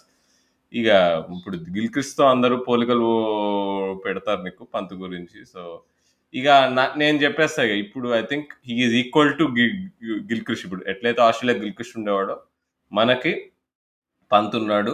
And world cricket కూడా గిల్క్రిష్ ఎంత important player I think for world cricket as well I think Pant is such a cricketer. Once in a lifetime. But నన్ను అడిగితే టెస్ట్ క్రికెట్‌లో కాన్ఫిడెంట్‌గా చెప్పగలను. రిషబ్ పంత్ కెరీర్ కంప్లీట్ అయ్యేసరికి ఖచ్చితంగా Adam Gilchrist తన టెస్ట్ క్రికెట్‌లో ఎంత అచీవ్ చేశాడో దానికంటే ఎక్కువ అచీవ్ చేస్తాడని నాకైతే బలమైన నమ్మకం ఉంది పంత్ పైన. అండ్ పర్టిక్యులర్‌గా తను నువ్వు చెప్పినట్టుగా తను ఆ 198లో 100 తానే కొట్టాడంటే నీకు అక్కడే అర్థమైపోతుంది. అది ఎంత తను కౌంటర్ అటాక్ చేసి ఎంత స్మార్ట్‌గా తను ప్లాన్ అంటే అది ఆడాడని. మైండ్‌లెస్ గాదు. ఇప్పుడు అందరూ అంటారు పంత్‌కి కంట్రోల్ లేదు, బుర్ర లేదని మాట్లాడుతుంటారు గానీ, చూ ఆ ఇన్నింగ్స్ చూస్తే అర్థమైతది తను ఎంత ఇంటెలిజెంట్ క్రికెటర్, ఎంత ఎబిలిటీ ఉన్న ఏంటి ఇప్పుడు క్రికెటర్. సౌత్ ఇప్పుడు ఆఫ్రికాలో ఒక కౌంటర్ అటాక్ సెంచరీ, గురించి మాట్లాడుకున్నాం. ఆస్ట్రేలియాలో ఒక పురానే సెంచరీ. పురానే పార్ట్నర్‌షిప్ ఎట్లా ఉండే సెకండ్ టెస్ట్ మ్యాచ్‌లో ఇట్లా ఆ దానికి దీనికి కాంట్రాస్ట్ చేయి అసలు ఆ కౌంటర్ పంచింగ్ ఎట్లుంది? పంత్ ఆడిన కౌంటర్ పంచింగ్ ఎట్లుంది? అందుకే కదా ఇప్పుడు రిషబ్ పంత్ పర్టిక్యులర్‌గా ఇప్పుడు కొన్నిసార్లు తను అంటే లాస్ట్‌లో కూడా చాలా ట్రై చేశాడు. ఇంకా పాపం వికెట్స్ తను నాకు తెలిసి ఎవరు షమీ ఉన్నప్పుడు అనుకుంటా షమీ కొన్ని బాల్స్ ఆపుకున్నాడు. లాస్ట్ బాల్ ఒక బాల్ ఫేస్ చేయాలి తను అవుట్ అయిపోతాడు షమీ. ఇంకా నాకు తెలిసి ఇంకా ప పంత్‌కి ఇంకా అప్పుడు అర్థమైపోయి ఉంటుంది అరే ఎంత ట్రై చేసినా ఈ టెయిల్ బ్యాటింగ్ చేయడం కష్టం రాని ఇంకా తను కూడా కొంచెం సహనం కోల్పోయాడు ఆ టైంలో. ఒక బాల్ అయితే తను ముందుకొచ్చి బ్యాట్ ఇసురుతాడు. బ్యాట్ వెళ్ళి స్క్వేర్ లెగ్ దగ్గర పడుతుంది బాల్ చూస్తే బ్యాక్వర్డ్ పాయింట్ ఎనకాల ఎక్కడికో అనమాట సో, నిజంగా అట్లాంటి షార్ట్స్ చూసినప్పుడు అండ్ అలాగే ఒకసారి ఏం చేస్తాడంటే పంత్ డీప్ ఎక్స్ట్రా వరకు ఎక్కడికో కొడతాడు. సింగిల్ తీసుకోవడానికి అవకాశం ఉంటుంది కానీ పంత్ ఏం చేస్తాడంటే తనున్న క్రీజ్ దగ్గర నుంచి స్క్వేర్ లెగ్ అంపైర్ దగ్గరికెళ్ళి రన్ కంప్లీట్ చేస్తాడనమాట. అంటే ఊరికే అంటే నీకు ఎందుకు పంత్ అనగానే అందరూ బాక్స్ ఆఫీస్ అంటారంటే you will always see special things from Pant. Maybe ఇప్పుడు నేను చెప్పింది అంత స్పెషల్ థింగ్ కాకపోవచ్చు. But that is the kind of player that is. He brings a different kind of energy to the team. And ఇప్పుడు ఇప్పటికే తనకిన్న తనకున్న చిన్న కెరియర్‌లోనే చిన్న టెస్ట్ కెరియర్‌లోనే సౌత్ ఆఫ్రికాలో ఒక టెస్ట్ సెంచరీ అండ్ ఇంగ్లాండ్‌లో ఒక టెస్ట్ సెంచరీ అండ్ అలాగే uh, ఆస్ట్రేలియాలో ఒక టెస్ట్ సెంచరీ ఉందంటే it is a sign of a very very great player and very special player. Yeah Raju. So, ఇప్పుడు మనం సౌత్ ఆఫ్రికా గురించి మాట్లాడుకుందాము. సో, ఈ ఫోర్త్ ఇన్నింగ్స్ స్టేజ్ మొదలయ్యే ముందు the great ABD de Villiers ఒక ట్వీట్ వేసాడు so, it cracking test match అదేంటి so, very good bowling lineup against the old South African grit and heart అన్నాడు. దానికి ఏమాత్రం తగ్గకుండా సౌత్ ఆఫ్రికా వాళ్ళు ఆడ్ ఆడారు. సిరీస్ మొత్తం ఆడారు. ఆ లాస్ట్ ఇన్నింగ్స్ స్టేజ్‌లు కూడా అట్లానే చేశారు. సౌత్ ఆఫ్రికన్ అంటే ఇప్పుడు ఏబీ అన్నాడు కదా! ఓల్డ్ సౌత్ ఆఫ్రికన్ గ్రిట్ అని.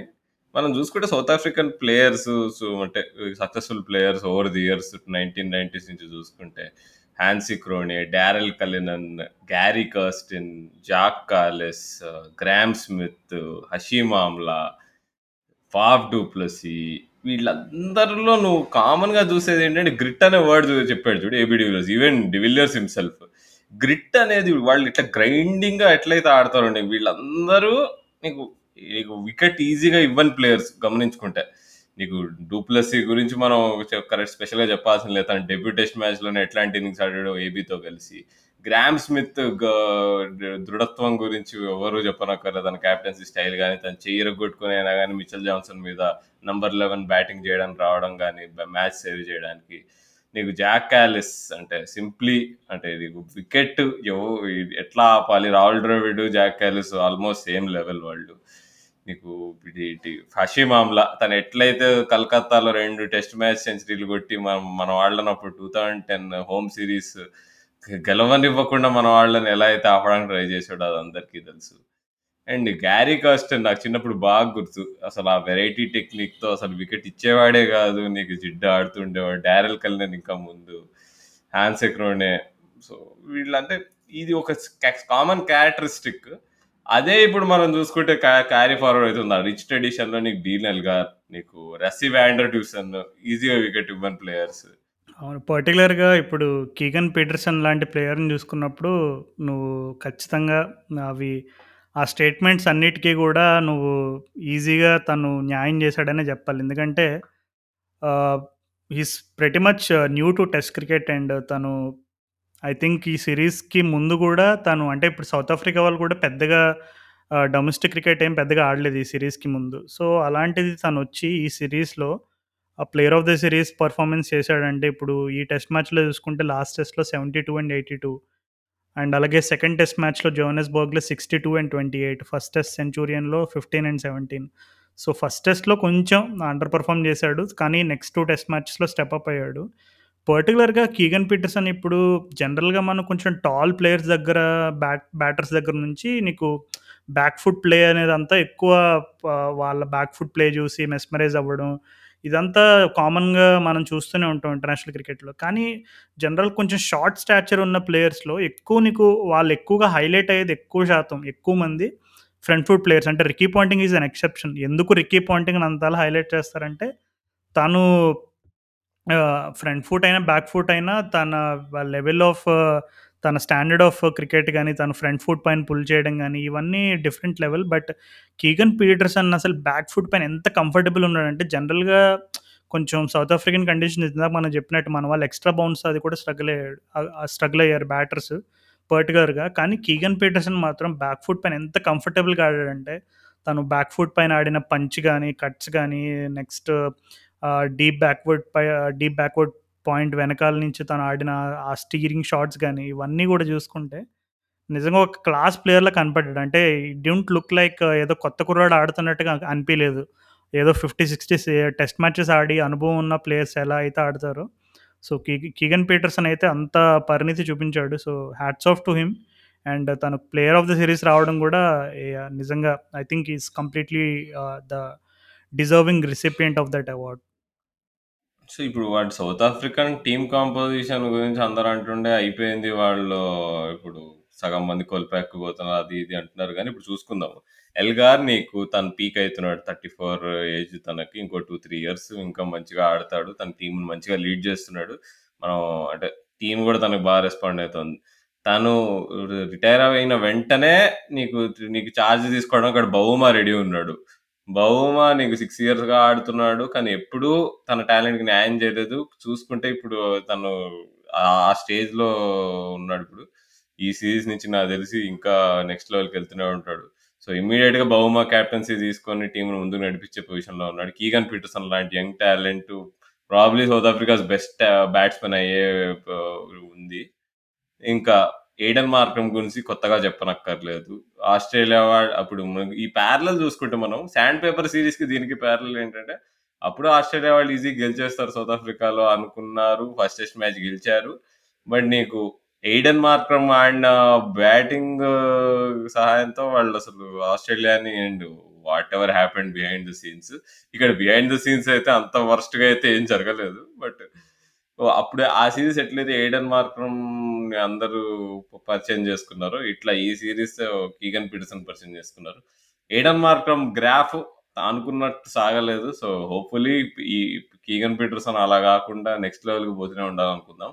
And I don't think Aiden Markram career అయిపోతది. తను అయిపోయింది. తన పని అయిపోయిందని అయితే నేను అనను. నేను I am big fan of Aiden Markram ఆ సీరీస్ సీరీస్ నుంచి కూడా. Aiden Markram wonder Aiden Markram is like you know what Rohit Sharma is to India. I think that is what Aiden Markram is to South Africa. అంతే simple. అంటే తను frustrate చేస్తూ ఉంటాడు. అప్పటికప్పుడు అంటే ప్ర సీరీస్‌కి ఒకటి హ్మ్. 2, 3 సార్లు వియర్డ్‌గా అవుట్ అవ్వడం. లేదంటే మంచిగా 100 కొట్టే మూడ్‌లో ఉన్నట్టు కనపడి వెంటనే అవుట్ అవ్వడం. ఇలాంటివి మార్క్రమ్ చేస్తూ ఉంటాడు. క ఎందుకంటే తను Rohit Sharma type of class అని నేను అనుకుంటాను. ఇప్పుడు ఈవెన్ హర్షల్ గిబ్స్ కూడా ఈ టెస్ట్ మ్యాచ్‌కి ముందు ఆహ్, మార్క్రమ్ స్టాన్స్ ప తను చేంజెస్ చేసుకున్నాడనమాట. అంతకుముందు ఇప్పుడు ఈ టెస్ట్ మ్యాచ్‌కి ముందు తను ఆఫ్ స్టంప్ దగ్గర గార్డ్ తీసుకునేవాడు. ఇప్పుడు ఈ పర్టిక్యులర్ ఫైనల్ టెస్ట్ మ్యాచ్‌కి middle and leg stump guard తీసుకోవడం స్టార్ట్ చేశాడు. ఎందుకంటే తనకి ఆ ఇన్‌కమింగ్ డెలివరీస్‌ని నెగేట్ చేయడానికి ఆఫ్ స్టంప్ జడ్జ్‌మెంట్ ఇంకా బెటర్ అవ్వడానికి తను ట్రై చేశాడు గానీ హెర్షల్ గిబ్స్ ఏమన్నాడంటే, ఇది ఖచ్చితంగా బ్యాక్ ఫైర్ అవుతది. ఆహ్, నువ్వు సౌత్ ఆఫ్రికన్ పిచెస్‌లో ఆ పర్టిక్యులర్‌గా బ్యాట్ యాంగిల్ స్ట్రెయిట్‌గా ఆహ్, నీకు నువ్వు ఆఫ్ స్టంప్ ముందు నెగెట్ చేయాలనుకున్నప్పుడు నీకు ఖచ్చితంగా ఎర్రర్ ఆఫ్ జడ్జ్‌మెంట్ ఉంటదని తను హెర్షల్ గిబ్స్ ఒక థ్రెడ్ వేసాడు tweet. So, tweet thread. So, మీకు ఎవరికైనా అవకాశం ఉంటే ఒకసారి వెళ్ళి చూడండి. సో, అనుకున్నట్టుగానే మార్క్రమ్ 2 ఇన్నింగ్స్‌లో కూడా ఆ ఆఫ్ స్టంప్ జోన్‌లోనే తను అవుట్ అవ్వడం జరిగింది. So, yeah! ఆహ్, మార్క్రమ్ విషయంలో అయితే ఏమాత్రం డౌట్ లేదు. తన టాలెంట్ పరంగా గాని, తన పొటెన్షియల్ పరంగా ఏమాత్రం డౌట్ లేదు. బ్యాటింగ్ పరంగా అట్లా అలా వాళ్ళకు ఉన్నాయి మంచి ప్రాస్పెక్ట్స్. బౌలింగ్ పరంగా కూడా మార్కో యాన్సన్ ఓ లెఫ్ట్ ఆర్మ్ ఫాస్ట్ బౌలర్ మంచి పేస్ అండ్ బౌన్స్‌తో ఏస్తుంటే అది మంచి సైట్. మనం మిచెల్ స్టార్క్‌ని చూసుకున్నా, మిచెల్ జాన్సన్ చూసుకున్నా, ఇప్పుడు షాహిన్ షాఫ్రీదిని చూసినా కానీ లెఫ్ట్ ఆర్మ్ పేసర్స్ దొరకడం చాలా కష్టం. ఎస్పెషల్లీ మంచి క్వాలిటీ లెఫ్ట్ ఆర్మ్ పేసర్స్. మనకు కూడా అసలు ఎంతోమంది బౌలర్స్ ఉన్నా కానీ లెఫ్ట్ ఆర్మ్ పేసర్స్ బట్ ఆ జహీర్ ఖాన్ లెవెల్ క్వాలిటీ కోసం మనం ఇంకా వెయిట్ చేస్తున్నాం. హోప్‌ఫుల్లీ ఇప్పుడు సకారియా అండ్ ఇంకా నాగస్వార వీళ్ళందరూ నెక్స్ట్ లెవెల్కి వెళ్ళగలుగుతారు అనుకుందాము కానీ అది ఇప్పుడు షాయిన్ షాఫ్రీది మార్కో యాన్సన్ వీళ్ళిద్దరూ ఐ థింక్ యంగ్ పేసర్స్లో ఐ థింక్ వాళ్ళు ముందంజలో ఉన్నారు ఇప్పుడు షాయిన్ షాఫ్రీది యంగ్ బౌలర్ అయినా కానీ easily one of the best అని చెప్పేయచ్చు. మన వాళ్ళకి ఎప్పుడు కూడా ఒక డెబ్యూటెంట్ కానీ కొత్తగా వచ్చిన ప్లేయర్కి బాగా మర్యాదలు ఇవ్వడం కామన్. చాలామంది ఉన్నారు ఆ లిస్ట్లో. లేటెస్ట్గా కైల్ జేమిసన్ కైల్ జేమిసన్ తర్వాత ఇప్పుడు మరలా మార్కో హ్యాన్సన్ కూడా అదే విధంగా మన వాళ్ళు టెస్ట్ క్రికెట్లోకి మంచిగా ఘనస్వాగతం పలికారని చెప్పొచ్చు. ఎందుకంటే ఎప్పుడు కూడా నీకు మన వాళ్ళు అదేంటో మరి అదొక ట్రెడిషనల్గా వస్తున్న సాంప్రదాయం అని చెప్పాలి వీక్నెస్ అని చెప్పాలి ఏం చెప్పాలి తెలియట్లేదు. బట్ యా మార్కో యాన్సన్ తను నిజంగా సౌత్ ఆఫ్రికన్ మేనేజ్మెంట్ కూడా తను అంత బాగా వేస్తాడని ఎక్స్పెక్ట్ చేసి ఉంటారు. ఎందుకంటే తను మేబీ ఓకే కగీసో రబాడా ఉన్నాడు ఎంగిడి ఉన్నాడు వీళ్ళిద్దరూ మెయిన్ బౌలర్స్ వీళ్ళిద్దరూ ఎక్కువ ఎక్కువ అంటే వికెట్స్ తీసే రకమైనటువంటి స్పెల్స్ అన్నీ వీళ్ళు చూసుకుంటారు. మార్కో యాన్సన్ ఏంటంటే కొంచెం సెకండ్ చేంజ్ బౌలర్గా వచ్చి కొంచెం టైట్ స్పెల్స్ వేసి తనకున్న హైట్ అడ్వాంటేజ్ యూస్ చేసుకుని కొంచెం అప్పుడు మనకి న్యూజిలాండ్లో నార్మల్గా నీల్ వ్యాగ్నర్ ఎట్లయితే షార్ట్ బాల్స్ అవి ఇవి వేసి నెగిటివ్ లైన్స్ వేసి బ్యాట్స్మెన్ ఫ్రస్ట్రేట్ చేసి డాట్స్ ఎలా బిల్డ్ చేస్తాడు మేబీ ఆ రకమైనటువంటి రోల్ అనుకుని ఉంటారు సౌత్ ఆఫ్రికా వాళ్ళు. కానీ తను అంత స్టెప్ అప్ అయ్యి అంత బాగా తాను పర్ఫామ్ చేయడం అనేది నిజంగా వాళ్ళ ఓన్ మేనేజ్మెంట్కి ఆశ్చర్యం కలిగించి ఉంటుంది. సో ఎంగిడి ఎంగిడి కూడా మనం చూసుకుంటే లాస్ట్ టూ ఇయర్స్లో కన్సిస్టెంట్గా బౌలింగ్ వేయట్లేదు. ఏదో వైట్ బాల్ స్పెషలిస్ట్ కట్టర్లు వేసుకుంటూ తన actual style of bowling back of the length వేసి బాల్ని లేపడం ఇదంతా మర్చిపోయాడు అనుకున్నారు. కానీ తను ఈ సిరీస్లో మూడు మ్యాచ్ల్లో చాలా బాగా బౌలింగ్ వేసాడు నిజంగా. అంటే చాలా కన్సిస్టెంట్గా వేసాడు. అండ్ తను తన డెబ్యూ సిరీస్ అప్పుడు. ఈ ఈ డెబ్యూ సిరీస్లో ఎట్లయితే మార్కో యాన్సన్ని మనం ఘనస్వాగతంతో పలికితో ఆహ్వానించామో టెస్ట్ క్రికెట్లోకి అలా అప్పుడు ఎంగిడిని ఆహ్వానించాం గుర్తుంటే. సో అదే ఒకసారి రివైండ్ చేసుకొని ఎంగిడి గుర్తు తెచ్చుకొని నాలుగేళ్ళ క్రితం అవును కదా నేను వీడియోతో అంత బాగా వేసా ఇప్పుడు సడన్గా ఏమైంది నాకు అని చెప్పి అదే లెవెల్లో బౌలింగ్ వేసాడు ఇప్పుడు ఈ బౌలింగ్ అటాక్ నువ్వు ఆండ్రిక్ నోకియాని యాడ్ చేస్తే ఎలా ఉంటుంది రాజు? లాస్ట్ వన్ ఇయర్లో Australia's best bow South Africa's best bowler తను. మూడు ఫార్మెట్లలో కలిపి టెస్ట్ మ్యాచెస్లో కూడా చాలా బాగా వేస్తుండే తను. పాకిస్తాన్లో ఫైవ్ వికెట్ హార్లు టెన్ వికెట్ హార్లు కూడా తీసాడు సో ఇక మళ్ళీ సౌత్ ఆఫ్రికాకు మంచి రోజులు వచ్చాయని చెప్పుకోవచ్చా? With Rabada again breathing fire. తను వేసిన bowling second and third test మ్యాచ్లో ఫైరే అసలు. అవును. ఈవెన్ కెప్టెన్ ఎల్గర్ కూడా తను ఎక్కువ ఈ అంటే మనం గెలిచాము సిరీస్ గెలిచాము ఇంకా మనమే తోపులు అనే రకమైనటువంటి రియాక్షన్ ఎక్కడ ఇవ్వలేదు. తన మాట్లాడేటప్పుడు ప్రజెంటేషన్స్ టైంలో అబ్జర్వ్ చేస్తుంటే తను చాలా క్లియర్గా చెప్పాడు. మాకు ఎన్ని పాజిటివ్స్ ఉన్నాయో అంతే అన్ని నెగిటివ్స్ కూడా ఉన్నాయి. సో మేము కొంచెం రిఫ్లెక్ట్ చేసుకొని అవి కరెక్ట్ చేసుకోకపోతే చాలా కష్టం. సో టీంలో ఇంకా కొంచెం కొన్ని అంటే పర్టికులర్గా తను బౌలింగ్ అని అనలేదు బ్యాటింగ్ అని కూడా చెప్పలేదు. కానీ ఇండైరెక్ట్గా చెప్పాడు కొన్ని ఇష్యూస్ ఇంకా మేము అంత పర్ఫెక్ట్గా లేము అని చెప్పి. So I think one of those things could be the consistency in the bowling అని నేను అనుకుంటున్నాను ఎందుకంటే ఇప్పుడు రబాడాని తను అంత ఫైర్ అప్ చేసి తను ఆ సెకండ్ టెస్ట్ మ్యాచ్లో ఆ రకమైనటువంటి స్పెల్ రాబట్టడం అండ్ అలాగే థర్డ్ టెస్ట్ మ్యాచ్లో ఎక్సెప్ష ఎక్సెప్షనల్గా వేసాడు రబాడ్ అందులో ఏమాత్రం సందేహం లేదు. కానీ ఇంకా మిగిలినప్పుడు ఓకే నీకు ఫస్ట్ ఇప్పుడు నోకియా కానీ రబాడా వీళ్ళిద్దరూ okay they are the main South African guns of bowling అని చెప్పుకోవచ్చు. కానీ మిగిలిన వాళ్ళు ఇప్పుడు ఎవరైతే ఉన్నారో సెకండ్ లైన్ ఆఫ్ బౌలర్స్ ఇప్పుడు ఎంగిడి అవ్వచ్చు అలాగే యాన్సన్ అవ్వచ్చు అండ్ అలాగే ఇంకా సిసాండ మగాల ఇంకా కొంతమంది ఉన్నారు ప్లేయర్స్ ఒక ఫోర్ ఫైవ్ ఫాస్ట్ బౌలర్స్ ఉన్నారనమాట సో వీళ్ళందరూ కూడా ఒకవేళ ఇప్పుడు మన ఇండియాకి ఎలా అయితే మన ఆస్ట్రేలియన్ కండిషన్స్లో మన మెయిన్ బౌలర్స్ మిస్ అయినప్పుడు నెక్స్ట్ లైన్ ఆఫ్ బౌలర్స్ ఎలా అయితే స్టెప్ అప్ అయ్యారో సౌత్ ఆఫ్రికా వాళ్ళు కూడా వాళ్ళ బౌలింగ్ డిపార్ట్మెంట్ నుంచి అదే రకమైనటువంటి కన్సిస్టెన్సీ ఎక్స్పెక్ట్ చేస్తున్నారు. So I think it is still a work in progress in terms of that so so yeah ఖచ్చితంగా ఇప్పటికైతే దే లుక్ రియల్లీ సెట్ ఇప్పుడు నాకు చిన్న మన శ్రీలంక వాళ్ళు కూడా గెలిచేశారు సౌత్ ఆఫ్రికాలో టెస్ట్ సిరీస్ ఇండియా గెలవకపోవడం అనేది మరి ఇంకా ఒక రకంగా చెప్పాలంటే I I thought it this was our best chance to win నేను ఫైవ్ ఎపిసోడ్ స్టార్టింగ్లో చెప్పినప్పుడు so yeah so completely disappointed ఎందుకంటే రెండు మనం రెండు వాటిల్లో కూడా ఇప్పుడేమి మనం ఓడిపోయిన మ్యాచెస్ కూడా ఏదో వన్ సైడెడ్గా సరే ఒక మ్యాచ్ మనం డామినేట్ చేసాం మిగిలిన మ్యాచెస్ మనం ఏదో వన్ సైడ్ అయిపోయి ఓడిపోయాం అనుకుంటే అది ఓకే. ఒక చిన్న సెన్స్ ఆఫ్ సాటిస్ఫాక్షన్ ఉండే సర్లే కంపీట్ చేయలేకపోయాం. They were better than us our their bowling attack was far better than us అని అనుకునేవాడిని. కానీ రెండు మ్యాచెస్లో టూ హండ్రెడ్ ప్లస్ టార్గెట్లు ఇచ్చి టూ హండ్రెడ్ ప్లస్ టార్గెట్లు ఇచ్చి మనం ఓడిపోవడం అనేది it's really tough pill to follow అవును రాజు ఇక ఫై మరి సౌత్ ఆఫ్రికాలో మళ్ళీ సిరీస్ గెలవడానికి అవకాశం మళ్ళీ మూడు నాలుగేళ్ళకు కానీ రాదు. అప్పటికి మరి కోహ్లీ కెరియర్ కానీ ఆర్ఎల్స్ అంటే ఇప్పుడు ఆ టైంకి ఇషాంత్ శర్మ ఉంటాడో లేదో తెలియదు ఇషాంత్ శర్మ ఈ మూడు టెస్ట్ మ్యాచ్లో ఆడకపోవడం అది వెరీ డిసప్పాయింటింగ్. డారెల్ కిల్నర్ మరీ మరీ చెప్పాడు అసలు. అంత మంచి కంట్రోల్ ఉండే ఎక్స్పీరియన్స్డ్ బౌలర్ని లైనప్లో పెట్టుకొని తను ఎందుకు ఆడించలేదు వీఆర్ నాట్ షూర్ మరి తనకు ఫిట్నెస్ సరిగ్గా లేకపోవడం వల్ల ఆడించలేదో మరి ఏంటో కానీ థర్డ్ టెస్ట్లో అయినా ఆడిస్తారు అనుకున్నాను నేను సో అంటే నువ్వు ఏదన్నా చెప్పొచ్చు రాహుల్ కానీ ఇషాంత్ శర్మ కంట్రోల్ అంటే ఆ కంట్రోల్ అనే పదమే పక్కన చేయాలి ఇషాంత్ శర్మ పక్కన. నువ్వు ఏదన్నా చెప్పు. అంటే completely agree Ishant Sharma is the legend I'm not undermining any of his achievements but I don't think control is his best friend I'm sorry but Ishant Sharma is a legend ఒప్పుకుంటా.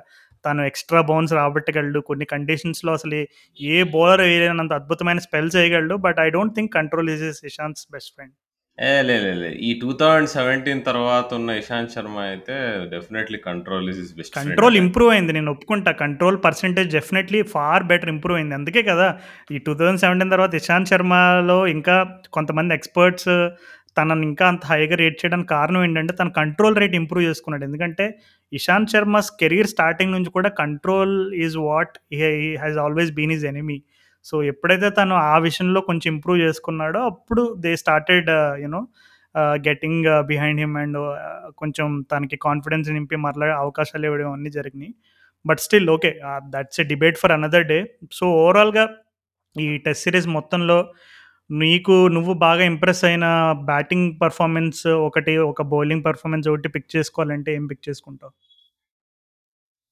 Most impressive bowling performance వచ్చేసి నీకు first test మ్యాచ్లో నీకు బుమ్రా వేసిన నీకు end of day four spell ఉంటుంది కదా నీకు ఎప్పుడైతే ఆ, మీకు సౌత్ ఆఫ్రికా వాళ్ళు అన్ని డాట్ బాల్ ఆడుతూ మెల్లిగా నడిపిస్తుంటే బుమ్రా టూ టూ వికెట్స్ తీస్తాడు ఇంక్లూడింగ్ కేశవ్ మహారాజ్ యార్కర్ వేసి అంతకుముందు ఆర్విడిని ఇన్కమింగ్ డెలివరీతో బౌల్డ్ చేయడం అదొకటి. అండ్ బ్యాటింగ్ పరంగా అయితే కీగన్ పీటర్సన్ నీకు first all all three test matches తను ఆడిన innings so deservedly kind of best batsmen in the series Keegan Petersen అంటే మ్యాన్ ఆఫ్ ది సిరీస్ గురించి కొంచెం డిబేట్ ఉంది. నన్ను అడిగితే రబాడాకి ఇస్తే కరెక్ట్ అనిపించింది. ఎందుకంటే సెకండ్ థర్డ్ టెస్ట్ మ్యాచెస్లో తను క్రియేట్ చేసిన impact was very important South Africa so I think he should have been man of the series but ఇది ఇది బౌలర్స్ సిరీస్ కాబట్టి బ్యాట్స్మెన్కి మ్యాన్ ఆఫ్ ద సిరీస్ ఇచ్చినట్టుంది. సో ఈ మూడు పర్ఫార్మెన్స్ అంటే ఇక బుమ్రా ఓవరాల్ అంటే బుమ్రా అయితే ఫాల్ట్ చేయడానికి లేదు ఈ మూడు టెస్ట్ మ్యాచెస్లో. మధ్యలో సెకండ్ టెస్ట్ మ్యాచ్లో లాస్ట్ ఇన్నింగ్స్లో కొద్దిగా కంట్రోల్ తప్పాడు కానీ ఏదో కోపం ఎక్కువ బట్ నీకు ఈ థర్డ్ టెస్ట్ మ్యాచ్ ఫోర్త్ ఇన్నింగ్స్లో కూడా తను పెట్టినంత జాను ఎఫర్ట్ ఎవరు అసలు ఎవరు పెట్టలేదు నీకు. షమీ కూడా నీకు తనకు తగ్గట్టుగానే వేసాడు కానీ బుమ్రా ఇస్ క్లాస్ అపార్ట్ నిజంగా. అవును రాహుల్ పర్టికులర్గా నేను పిక్ చేసుకోవాలంటే ఖచ్చితంగా ఫస్ట్ డే కేఎల్ రాహుల్ ఆడిన నాక్ అవ్వచ్చు. అండ్ అలాగే లాస్ట్ టెస్ట్ అసలు అది ఎప్పుడు జరిగింది? అది అందరం మర్చిపోయాము కూడా అన్నట్టు అనిపిస్తుంది. ఈ సిరీస్ నిజంగా ఈ త్రీ టెస్ట్ మ్యాచ్ సిరీస్ అయినా కానీ సో ఎన్ని మూమెంట్స్ ఉన్నాయి ఎంత మంచి క్రికెట్ చూసాము and all credit to South African pitches yeah నిజంగా అంటే చాలా స్పైసీగా సాగిందనే పదం వాడడానికి కూడా రీజన్ ఏంటంటే ఇప్పుడు సిరీస్ మొత్తం నువ్వు చూసుకుంటే ఐ థింక్ ఓన్లీ వన్స్ అనుకుంటా న్యూ బాల్ తీసుకోవడం జరిగింది. ఒకే ఒకసారి అది కూడా ఫస్ట్ టెస్ట్లో అనుకుంటా.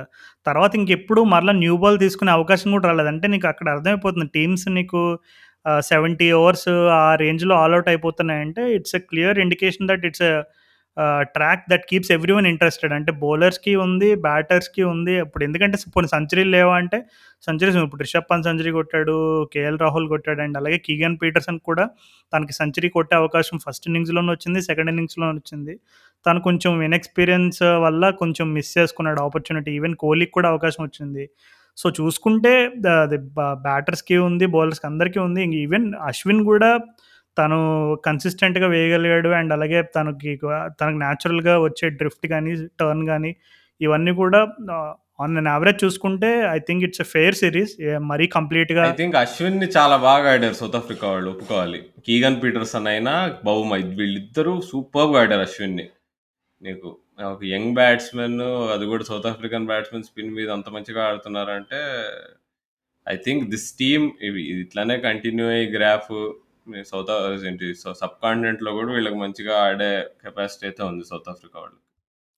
సో మరి ఇంకా మన వాళ్ళు మరి మా మిడిల్ ఆర్డర్లో ఏం చేంజెస్ వస్తాయి? తర్వాత టెస్ట్ బ్యా టెస్ట్ క్రికెట్లో మన ఇండియన్ బ్యాటింగ్ డిపార్ట్మెంట్ ఫ్యూచర్లో ఏ డైరెక్షన్ వైపు వెళ్ళబోతుంది అనేది మనకి నాకు తెలిసి బహుశా కొన్ని మంత్స్లో ఆ రకమైనటువంటి ఆసక్తి ఆసక్తికరమైన విషయాలన్నిటికీ కూడా నాకు తెలిసి తెరపడినుంది ఇంకా నువ్వు చెప్పినట్టుగా మరి రహానీకి లాస్ట్ టెస్టా ఇంకొక సిరీస్ వస్తుంది అనేది కూడా మనం వెయిట్ చేసి చూడాలి. సో యా నన్ను అడిగితే నేను ఇందాక చెప్పినట్టుగా ఆ రబాడ వేసిన ఫస్ట్ డే స్పెల్ థర్డ్ టెస్ట్లో అండ్ అలాగే కేఎల్ రాహుల్ ఆడిన నాక్ని నేను స్పెషల్ మూమెంట్స్గా పిక్ చేసుకుంటాను ఈ సిరీస్లో. So yeah that I think ఇందాక చెప్పినట్టుగా మరి శ్రీలంక వాళ్ళు గెలిచారు. మరి మన వాళ్ళు ఎప్పుడు గెలుస్తారో టెస్ట్ సిరీస్ ఇంకా ద వెయిటింగ్ గేమ్ కంటిన్యూస్ అని చెప్పుకోవాలి ఇంక అంతేనా? అంతే ఇక మనం ఒకసారి శ్రీలంక సిరీస్ వచ్చిందంటే జనరల్గా అన్నీ మర్చిపోతాం మనం కానీ అంత ఈజీగా మర్చిపోవద్దు ఇది ఈ సిరీస్ లాస్. ఎందుకంటే మనం number one test team great టీమ్గా మనం పిలువబడాలంటే మరి ఇట్లాంటి సిరీస్ లేదు నేను చెప్పే శ్రీలంక వాళ్ళు గెలిచారు తెలుసా? సౌత్ ఆఫ్రికా వాళ్ళు టెస్ట్ సిరీస్ ఆ! అదే. అదే నైన్టీన్లో కుశాల్ పరేరా ఆడిన ఇన్నింగ్స్ తర్వాత నెక్స్ట్ మ్యాచ్ కూడా గెలిచారు. సో, అలాంటి సర్ప్రైజ్ మనకి ఇవ్వకుంటే చాలు రాదు శ్రీలంక వాళ్ళు. శ్రీలంక వాళ్ళు అలాంటి సర్ప్రైజ్ ఇచ్చే పొజిషన్‌లో ఉన్నారని నేనైతే అనుకోవట్లేదు. But yeah you never know. You can never rule out Sri Lankan team వాళ్ళకి. హిస్టరీ చెప్తుంది మనకి చాలా గట్టిగా చాలా గట్టి ప్లేయర్స్ ఉండరు వాళ్ళ దగ్గర. నెక్స్ట్ ఇక ఐపీఎల్ ఆప్షన్ వస్తుంది. సో కొంచెం ఫోకస్ షిఫ్ట్ అయిపోతుంది. మనం ఫిబ్రవరి ట్వెల్త్ థర్టీన్త్ బెంగళూరులో అంటే కదా ఆక్షన్. సో దానికి సంబంధించిన కవరేజ్ కూడా చేస్తాం మనం. So very excited for that అంతలోపు అసలు మర్చిపోతున్నాం. టెస్ట్ సిరీస్ అయిపోయిందని అంటున్నాం కానీ వన్ డే సిరీస్ స్టార్ట్ అవుతుంది రెండు రోజుల్లో. So that will be one good series hopefully and మనం సరే టెస్ట్ మ్యాచెస్లో ఓడిపోయాం కానీ one day మ్యాచెస్లో last time two thousand eighteen సిరీస్లో గెలిచాం మనం. నాకెందుకో ఈ వన్ డే సిరీస్‌లో కోహ్లీ సెంచరీ చూడబోతున్నాం అనిపిస్తుంది. యా ఐ థింక్ ఇక ఆ దానికి అనుకుందాము. సో లెట్స్ హోప్ మన టీమిండియా మనల్ని మన మనల్ని మనం ప్రౌడ్‌గా ఫీల్ అయ్యేటట్టు చేస్తారని అనుకుందాం. We have full trust in them. Stump మైక్‌తో మళ్ళీ మాట్లాడకుండా ఉంటారని అయితే ఆశిస్తున్నాను. సర్లేదు ఇంకా ఆ ఎపిసోడ్ మన వాళ్ళే మర్చిపోయి ఉంటారు. It was just heat in the moment లాగా. సో ఇంక మనం కూడా దాన్ని ఎక్కువగా హైలైట్ చేయడం మంచిది కాదు. సో లైట్ తీసుకుందాం. సో హోప్‌ఫుల్లీ కోహ్లీ సెంచరీ ఈ వన్ డే సిరీస్‌లో చూడబోతున్నాం అని అనుకుందాం మరి. మరి మొన్నే రీసెంట్‌గా ఐ థింక్ చిన్మయ్ అని ఒక పేరుతోటి ఒక ట్వీట్ ఒకటి వస్తే నేను నిజంగా స్టన్ అయిపోయాను. అంటే ఒక టూ మినిట్స్ అంటే దాన్ని ఎగ్జాజరేట్ చేయడం ఇష్టం లేదు కానీ నాకైతే చాలా అంటే ఎలా చెప్పాలో అర్థం కావట్లేదు రాహుల్. నువ్వు చూసినప్పుడు నీకు వచ్చిన రియాక్షన్ ఏంటో చెప్తావా మరి? యా చాలా హ్యాపీగా అనిపించింది. ఇలా మనకి ఎప్పుడు మెసేజెస్ వచ్చినా కానీ ఇలా ఎలా రెస్పాండ్ అయినా కానీ లిజనర్స్ ఓకే. మనం చేస్తుంది ఎంతో కొంత ఇంపాక్ట్ చూపిస్తోంది. క్రికెట్ గురించి మనం ఎంత ఎడ్యుకేట్ చేద్దాం అనుకుంటున్నాం. ఎడ్యుకేట్ అనేది పెద్ద మాటలే కానీ అంటే మన అంటే మన వీఆర్ హ్యావింగ్ ఫన్ హియర్. మనం మనం ఎంతైతే ఎంజాయ్ చేసుకుంటూ ఎపిసోడ్‌లు చేస్తామో, ఆ ఎంజాయ్‌మెంట్‌లో వేరే వాళ్ళు ఏదో నేర్చుకోవడంలో వాళ్ళు కొద్దిగా ఎంజాయ్ చేస్తూ ఉంటే అండ్ ఇట్లాంటి మెసేజెస్ వచ్చినప్పుడు చాలా ఆనందం వేస్తది. అండ్ ఇట్లాంటివి ఎక్కువ ఎక్కువ వస్తూ ఉంటే మేము మనం ఇంకా ఎక్కువ ఎక్కువ ఎంజాయ్ చేసి ఇంకా మంచి కంటెంట్ రిలీజ్ చేయడానికి ప్రయత్నిస్తాం. అంతే కదా! అంటే మనం పాడ్‌కాస్ట్ పెట్టిన ఉద్దేశ్యం కూడా అదే కదా రాహుల్. ఒక ఇద్దరు మామూలుగా ఒక ఇద్దరు ఎవరైనా అవ్వచ్చు. It could be friends, it could be family ఎవరైనా జనరల్‌గా క్రికెటింగ్ డిస్కషన్స్ ఎలా నడుస్తాయని దానికి ఒక రిఫ్లెక్షన్ తప్ప మనమేమి కూడా ఏదో హై లెవెల్‌లో అంటే ఆఫ్‌కోర్స్ మా మాకున్న నాలెడ్జ్ తోటి కానీ లేదు. పర్టికులర్‌గా మేము అబ్జర్వ్ చేసిన పాయింట్స్ ఏదైనా డిస్కస్ చేయడం జరుగుతుంది కానీ ఖచ్చితంగా వీ స్టిల్ ఫీల్ దట్ మీకు ఏ రకంగా మ్యాచ్ చూసేటప్పుడు ఎలా అయితే ఆ క్రికెటింగ్ పల్స్ ఉంటుందో we are no different so మీరు పంపిస్తున్న స్పెషల్ మెసేజెస్ కానీ అండ్ అలాగే పంపిస్తున్న ఫీడ్బ్యాక్ కానీ special thanks to each and every one of you మాకు నిజంగా ప్రతిసారి కూడా ఒక ఎపిసోడ్ అయిపోయిన తర్వాత ఇంకొక ఎపిసోడ్ చేయాలి అనడానికి ఆ ఉత్సాహం కానీ ప్రోత్సాహం కానీ అవన్నీ కూడా మీరు పంపించే ఆ మాటల రూపం నుండే వస్తుంది. వేరే ఏమీ లేదు. So thanks once again. ఇంకా మా ఇన్స్టా పేజ్లో కానీ మా ట్విట్టర్ని కానీ ఎవరైనా ఫాలో అవ్వని వాళ్ళు ఉంటే దయచేసి ఫాలో కొట్టండి. రెండిట్లో కూడా క్రికెట్ నగరం అనే ఉంటుంది. It at both on Twitter and Insta. And you can send us feedback on any of the platforms Twitter Insta. So thank you so much once again so this was fun recording ఈ ఎపిసోడ్లో మేము కొంచెం కొన్ని కొన్ని పాయింట్స్లో especially Kohli విషయంలో కానీ ఇంకా కొన్ని పర్టికులర్ విషయాల్లో కొంచెం డీప్ వెళ్ళాము. ఎందుకంటే of course both of us expected both Rahul and I expected India to win this series but it didn't happen that way so చూద్దాం మరి. నేనైతే ప్రెడిక్ట్ చేశాను మరి కోహ్లీ సెంచరీ త్వరలో చూడబోతున్నామని అండ్ అలాగే ఇంకా ఐపీఎల్ సందడి ఐపీఎల్ వాతావరణం కూడా మొదలు కాకపోతుంది. సో ఏ వాతావరణం ఎలా ఉన్నా బయట వాతావరణం అయితే బాగోలేదు. సో దయచేసి ప్లీజ్ టేక్ కేర్ వాట్సాప్ యూనివర్సిటీలో వచ్చే మెసేజెస్ చూసి మీరు అనవసరమైనటువంటి కంగారు పడకండి. అండ్ అలాగే అత్యుత్సాహం కూడా ప్రదర్శించొద్దు. ఎందుకంటే బయట సిచ్యువేషన్ అయితే కొంచెం దారుణంగానే ఉంది. So please continue to follow all the precautions that you had taken during Covid. So stay safe mask up and uh, uh, take extra care of your loved ones as well. So మరలా మనందరం మరలా next ఎపిసోడ్లో కలుసుకునేంత వరకు రాహుల్ తరఫు నుండి and నా తరఫు నుండి టాటా అండ్